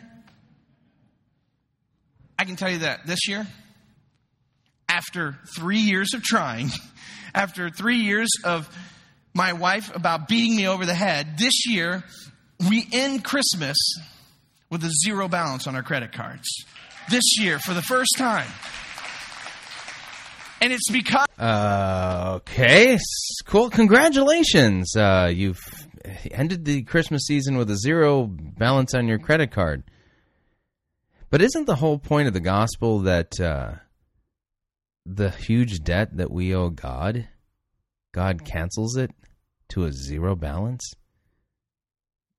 Then on the cross, he nails the note to it and says, forgiven in full, paid in full. this is supposedly a Christian church, and wow, congratulations, you have a zero balance on your credit card. Wow, he's so much holier than I am in, in you. Because we just decided, I don't want to do that anymore. I am sick and tired of indulging and then living in fear and then living with regret in January. I'm sick. So then you're the solution to your problem. I mean, you just have to decide that you are sick and tired of it and you're going to stop doing it and and that's what there. So that see all you got to do is decide to do the right thing and say you're sick of it. That's the solution, man. Just do the right thing. Just do it. Cuz yeah. sick of it. I am sick and tired of it. And I'm going to tell you, I'm not a rocket scientist at all. And I'm going to tell you, doing this is not rocket science. Doing this is choosing to say, you know what? I don't have to indulge. I don't have to indulge. It's the first time in literally probably our whole married life that we have money in our savings account, no, no money on our credit cards, and we're going, wow, this feels really pretty good. And this Christmas, we had a great time. But you know what we did? We went, we went to Indiana and we made sure that we had the money in the bank before we actually bought the airline tickets to go to Indiana. Shocking how we could do that. I didn't even know we could do that. I was like, Susie, how did we do that? She goes, I saved it. What? How'd you do that? She goes, You stopped going to Starbucks all the time. That helped a lot. Okay. All right. I was part of it. I was part of the success. At least I'm telling myself that. Maybe it was that she started working too some. I don't know. Go to work, woman. No, I didn't say that. Okay, sometimes I did. Um, Okay. Best construction so far. Um, he did correctly identify the sin of self centeredness and indulgence, and the solution at this point is miserable. The, he's not proclaiming Christ and Him crucified. He's just. I wonder if Jesus has anything to do with this. I mean, actually, at this point, the Savior in the story is his wife. Okay. But really, I don't think that the situation in our economy, if anything, you know what it's done? It's brought us back to our roots sometimes. And sometimes even our spiritual roots. Because I, I, have found this out in my own life, and I found it out in, in the lives of many people that, that I connect with on a daily basis. That in times of great success, we don't need God. And in times of distress, we blame God. But in times of unrest, in times of questioning, we begin to seek God. And I know that sounded really, really like a good preacher, you know? Uh, but I actually, I don't know. It just came to me and I went, you know, I know in my life, when things are really good, I'm like, I'll talk to God. I'm like, hey, God, thanks for all the blessings in my life. I'll catch up with you tomorrow. And when things are really bad, I'm like, why? Why, God, is this happening to me? What is wrong with you? And then, because things are horrible, and I'm like, okay, God, you better show up right now, or me and you are going to Fist City. That's all there is to it, okay? And, uh, I know, maybe you've never fought with God like that. I, I, am completely off the chart today. I'm not sure what's going on. I had a little too much caffeine today, I think. I'm not sure. But, but there are times when I just don't understand. And it's in those times that I find myself on my knees going, God, I don't get this. And maybe that's where you are because I can tell you that two years ago, in the boom of the real estate market and then the boom of our economy. None of us thought that two years later we would be sitting with our, with our stock market in the 8,000s, not in the 12,000s. We never thought that it would happen.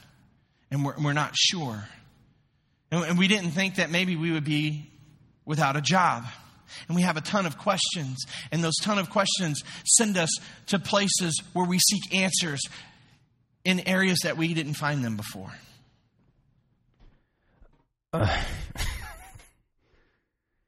Um, notice that his this would just be a far better sermon if he had just opened his Bible to a one of the Gospels and started preaching. But that's not what's happening here. We've got the Mr. Wise Guy snippet thing that he did on Solomon, who, by the way, wasn't you know, was inspired by the Holy Spirit to pen Proverbs and Ecclesiastes. Um, we might not want to be so quick to uh, label him stupid. Anyway, I can't wait to find out if there's a solution here offered for this personal angst that this guy's talking about here. But again, is the job of the church to solve the economic problems or to proclaim the solution to all of humanity's problems? Jesus Christ. Well, B. We don't know how things went from incredibly good to incredibly bad. And I know that we've asked ourselves how do, how do large corporations mismanage literally billions and billions of dollars without anyone noticing it? Actually, corporations don't do anything. Corporations are not human beings. Human beings are the ones who work for corporations who make the decisions to squander the money or to mismanage it and lose it, things like that. Just want to, you know, let you know that human beings are the ones at fault in situations like that, not corporations. Corporations are not anything. Human beings are.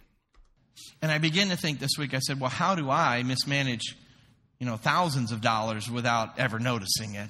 You just add zeros. That's what they've done. It's no different than, than the way we mismanage our money on a regular level. We mismanage thousands of dollars, they mismanage billions of dollars. It's just adding zeros. But the same principles still apply. And I know that if we look at if we look at our our country, it's modeled for us bad financial practices. And that's true. It has. Uh, Tim, uh, Pastor Wirth, bad financial practices are a symptom of the problem, the disease. The disease is sin. Sin. You and I are wretched. We are born at war with God. We are by nature children of the devil. The reason why we sin is because we're sinners. That's what sinners do. And this is just one symptom of it. It's a big symptom. And it's, the chickens have come to roost. And there's a lot of people hurting. But don't worry, when the economy turns around, they'll forget how bad things were and go back to mismanaging their money and feeling great about themselves and consider themselves masters of the universe because of all the wealth and prosperity that they're able to generate. And see, that is a symptom of sin as well. Why aren't we getting to the real problem? Repent. Hello? Repentance and the forgiveness of sins? Have you heard of this concept? Maybe not. It is borrowed from tomorrow to pay for things today, and that tomorrow keeps going out further and further and further and further. And now it's not just tomorrow, it's actually years and decades and centuries out there of what we're borrowing from. And if you think about it, with our credit problems that we have in our personal finances, we have done the same things. You say, okay, Paul, I feel really bad now. And I don't feel like it's getting any better. So now what do we do? All right, well, we'll okay, putting the best construction on it. We'll say, okay, Pastor Wirth, you've now preached some law to us, and people have have responded appropriately, and they feel convicted because they've done the wrong thing. As a pastor, a Christian pastor, what is your obligation at this point? Is it to A, give them more law and teach them how to help themselves? Throw them back on themselves and tell them to try harder to do the right things? To marry a woman who will tell that will insist that they save? Or proclaim Christ and the forgiveness of sins? That scandalous bailout that we all are being offered. by the King of Kings and the Lord of Lords. I, I think we have to we have to change the word indulgence and we have to replace it with another word. That, that's also biblical as well, and it's this word called contentment. And I know it's the antithesis of indulgence. But but that's where the answer is found. You see, contentment, when I looked up the definition, here's what really all of the definition boils down to. So the solution is contentment. But contentment is a fruit of the Spirit that comes about as a result of faith in Christ. We wicked sinners can't seem to generate this one on our own. Where's Jesus? Hello? To being satisfied. and I know that sirens go off when everybody hears this because the word contentment seems to indicate having nothing, having nothing on the table, dressing like a pauper, driving the worst car. It's horrible. Contentment is not fun. But I don't think that that's what it is. You see, if you have a lot right now and God is blessing your socks off and God is just dumping a truckload of blessing on you, the Bible tells us to be content there and be a blessing there and be content with what God has done and be thankful and be generous. But it also says that if right now, instead of the, the truck of blessing being dumped on you, the garbage truck is being dumped on you, and you're like, okay, uh, yeah, I'm getting the wrong truck here. Okay, it says that we have to be content there too. And you go, can I try the other one? Because I'd really like the other truck. Because my truck, I don't like it. It stinks and it's not fun, and I continue to have to sift through this trash. Well, let me ask you this if you don't ever learn how to be content with the garbage, why would God ever give you the other truck? Oh, I see. So if I learn how to be content with garbage, God will give me greater things. Really. Uh, would this preach in the slums of Bombay, Calcutta? I don't think so. You see, I think that's what happens with us is we're not content with what we have because we feel like we deserve more. And when we learn how to be content with what we have, God says, I can now give them more. Is it is it a Oh man. So if you're content, then you that you've earned the right to get more. This is not gospel. This is not the gospel of Jesus Christ. Contentment, being a fruit of the Spirit, flows from the fact that we know that we have a gracious and heavenly Father who we can trust, knows that we need food and we need clothes, and we can be content in whatever the circumstances, knowing that our God has not abandoned us and that we He is faithful and just. And we can trust in him we for the forgiveness of our sins, and that he he knows us by name, has adopted us as his children, uh, see, that's completely different. He's just made contentment. If you get this right, then you you can earn the next thing. Fail. This is just epic fail. This is not gospel preaching. This is not the gospel of Jesus Christ, and is not what the Bible t- teaches. Show me where in the scriptures it says that if you learn how to be content, then God will give you more. As Christians, guarantee? No. But contentment is the key. It's no, Christ is. It's the key to our happiness. It's the key to our joy in the middle of all of this stuff.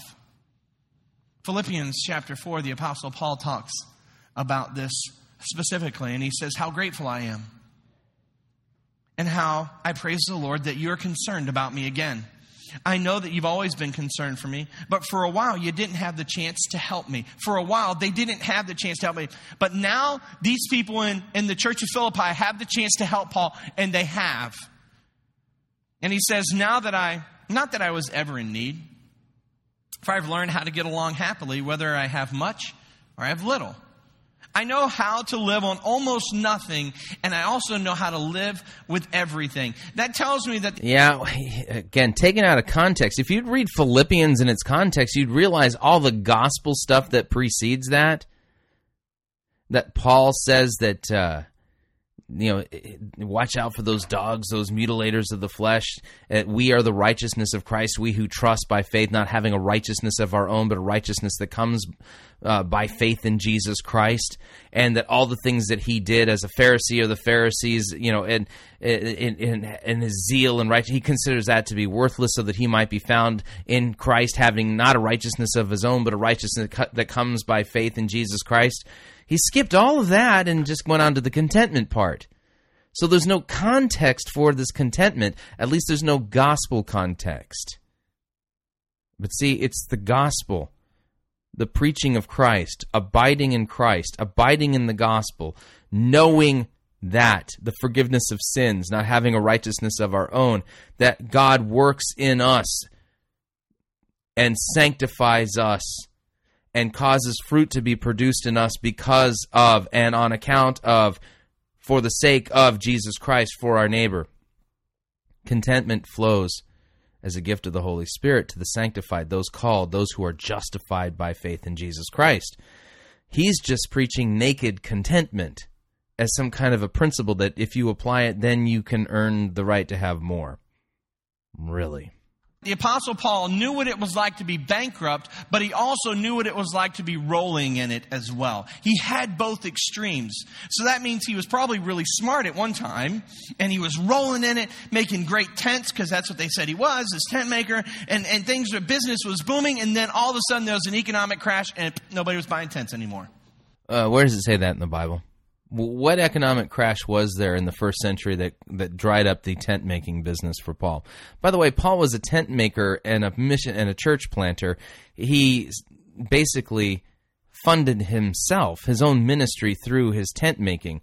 We don't read anything about the, an economic crash that destroyed the tent making market. We do hear about a famine that afflicted other churches, and Paul raised money from the churches that were doing well to help the brothers in need in those other regions but we don't read about the tent making market crashing. And he was on the other side of it.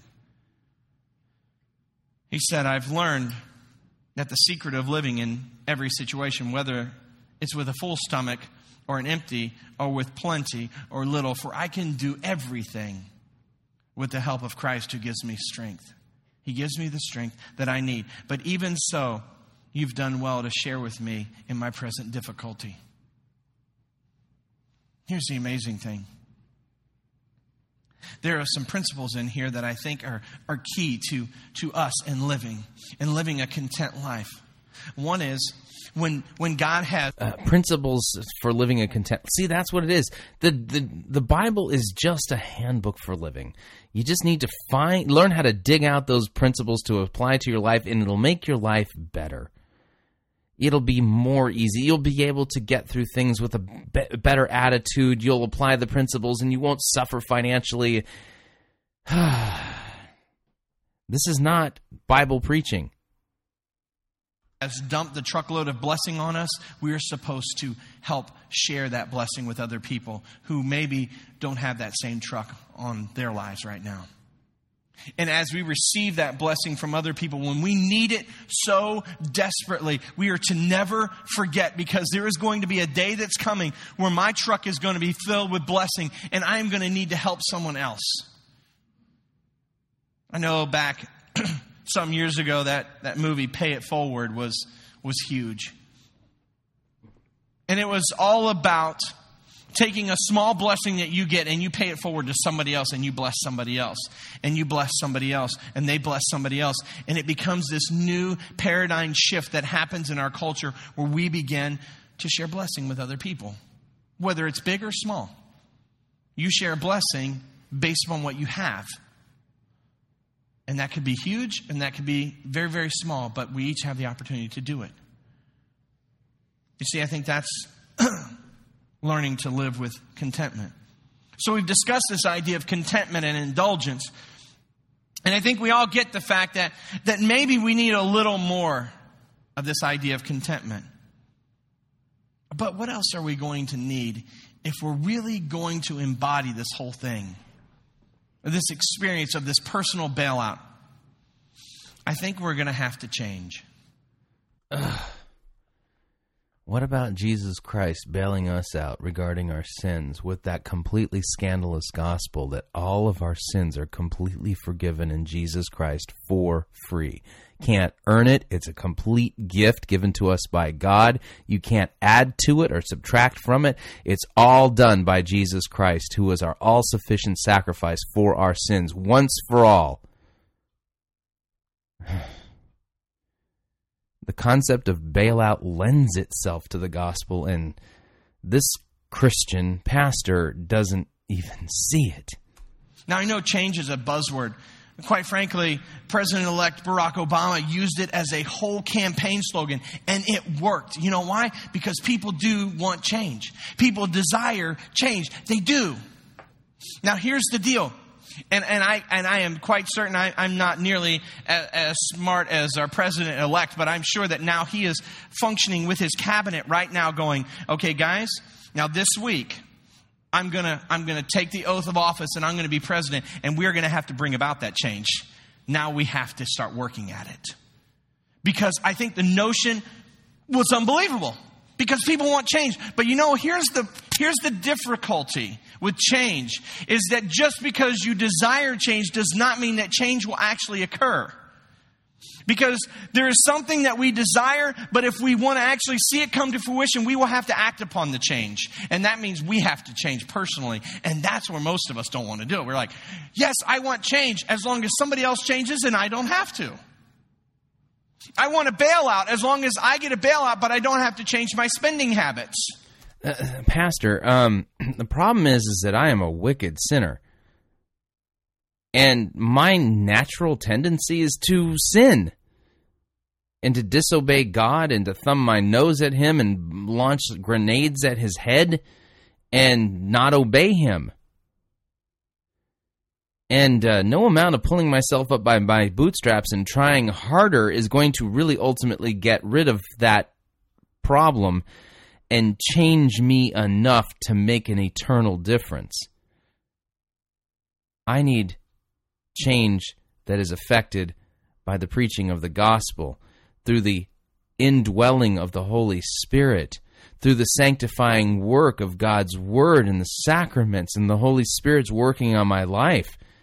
I can't make the change that you're speaking of. It won't get me into heaven, and it ultimately won't make that much of a difference. Not by myself. I want a bailout financially and I want help financially, but, but I don't want to work for it. I don't want to get a job and actually work to pay stuff. Guys, that doesn't work. Change happens when you and I engage in the process.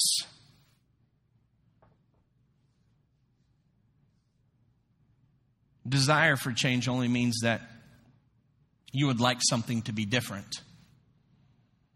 Willingness to change means that I'm going to do the things that are necessary to see the change actually happen.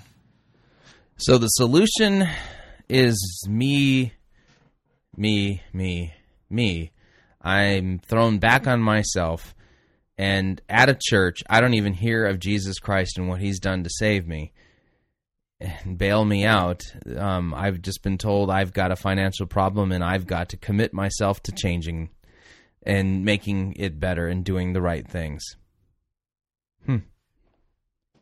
And I will tell you that over three years, there was time after time where I wanted change. I wanted things in my financial situation to be different, but I never actually did what was necessary in my own personal finances to make it happen. And this year, we just said, we're going to do it. We are willing, we have a desire, but we also are putting action to our desires. The Apostle Paul is talking to This is great advice. It's great advice, but it's not good news. a church in Corinth about this whole idea of changing. And he says this in 2 Corinthians chapter 7. He had, he had written a, a, a very, very stern letter in 1 Corinthians was just like the stern letter of telling them all the stuff they were doing wrong. Kind of like the, the teacher coming to you, pulling you into the principal's office and saying, You're in trouble for this and this and this and this and this. And you're going, I don't really like you anymore. because you just told me all the stuff that I that I'm doing and I'm not supposed to be doing it, but I like doing it. And so I don't like you anymore. And here was Paul's response to their response. He said this. He said, "I'm no longer sorry that I sent you the letter." oh, thanks. I appreciate that. Though I was sorry for a time, a brief time. Paul was, you know, that kind of guy. For I know that it was painful to you for a little while. Now I'm glad I sent it not because it hurt you, but because the pain caused you to have remorse and change your ways. It was kind of, it was. Repentance, repentance. But Paul gave them Christ in 1 Corinthians. I chose to know nothing among you except for Christ and Him crucified. It's not naked repentance, it's repentance and the forgiveness of sins and the changed life, the obedience that comes from faith. It's the kind of sorrow God wants his people to have. You are not in harm's way by us in any way. For God can use sorrow in our lives to help us turn away from sin and seek salvation. I really think sometimes we, we may look at the, the sorrow in our financial problems as a woe is me thing. But maybe the opposite is true. Maybe what this whole thing has done for us is help us to realize the error of our ways. And personally, we have to take some responsibility and say, you know what? Some, some, some responsibility. Personally, take some. Oh, come on. Preach the law here, Pastor. I am the cause of my financial problems, and I will be the one to make some changes. We're in church. I am the cause of my financial problems. I have sinned against you, God, and against my neighbor. Have mercy on me, Lord Jesus Christ. That's uh, that's what's missing here. So I don't live there anymore. Many of us want to change the way our body looks, but we don't want to change the things that will make it look the way we want it to look. Many of us want to change our financial status, but we're not willing to change what is necessary to make that happen. You see, change requires that we engage the current situation that we find ourselves in and in, then do something different. Great advice, but not good news. Today, our bailout starts with our personal responsibility. How does a bailout begin with personal responsibility? Jesus Christ bailed us out when we didn't even deserve it. When we were while we were yet sinners, Christ died for our sins. Completely one-sided, undeserved bailout by grace and mercy. How is it that you try keep trying to earn these things when they're free? An acceptance of what we have done to contribute to the problem and our desire to change will let the bailout begin. Ugh. Bailout based upon you. Wow. Last year, in January, we had an expert talk to us about what we do that is completely wrong in our thinking with our finances. Listen to what he said. You had mentioned something when, when you and I were sitting at lunch and we were talking about, you know, the market and how the market is volatile and, and I know our media kind of drives a lot of a lot of that stuff and it drives maybe our apprehensions, our our anxiety about the market.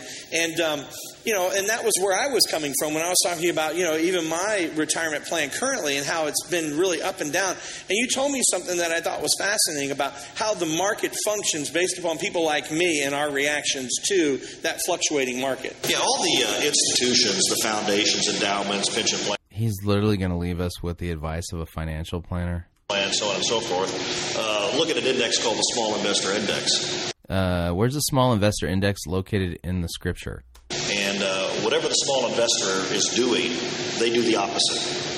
Because you guys are wrong every time. Okay? Thanks. And so I feel you're, good you're about always myself going to buy high, you're going to be greedy, and you're always going to sell low because you're fearful.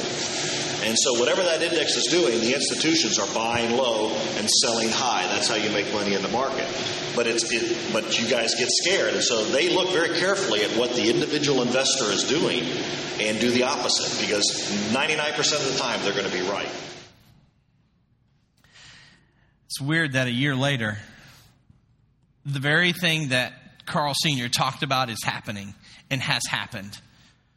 And now we are faced with that opportunity to say, what will I do when the market is low?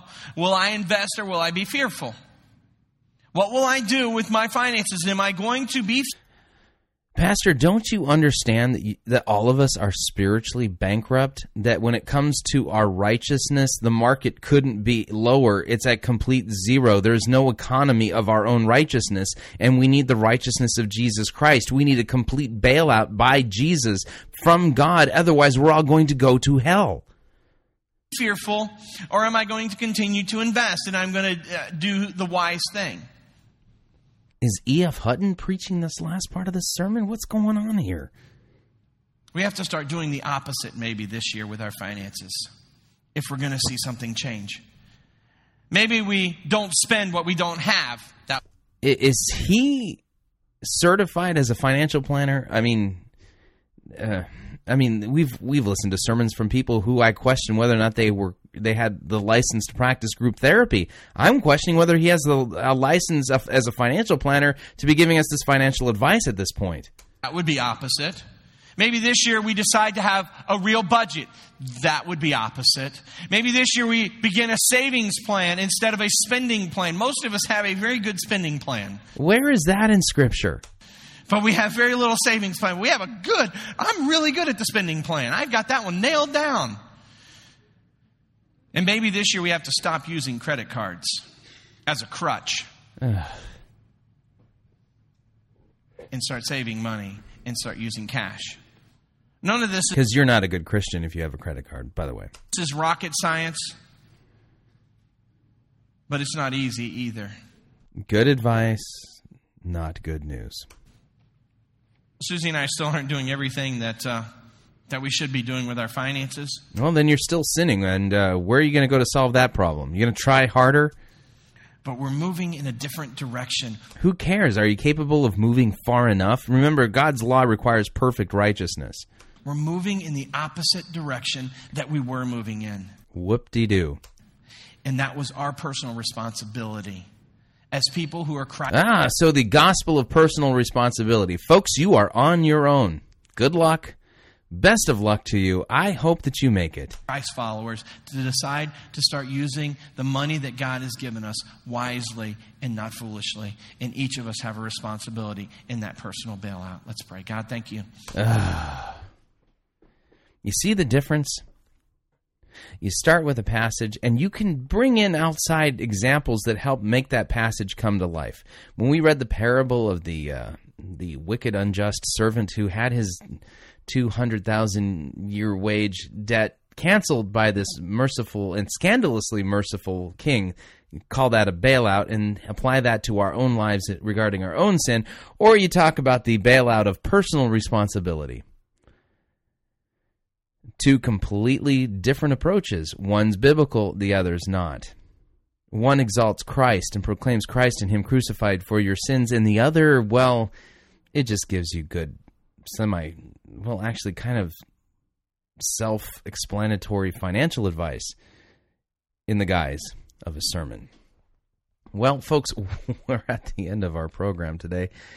Again, you know, why do we do these bad sermons? Why? Because it gives us an opportunity to um, really to highlight the gospel. We use bad sermons as a way of pointing out really where we should be going with a good sermon. And just a reminder Fighting for the Faith is listener supported. We definitely need your contributions to continue to bring you this important radio outreach. And you can send a check to Fighting for the Faith at P.O. Box 791 SJC, California 92693, or go to fightingforthefaith.com and click on the donate button. And until next time, may God bless you.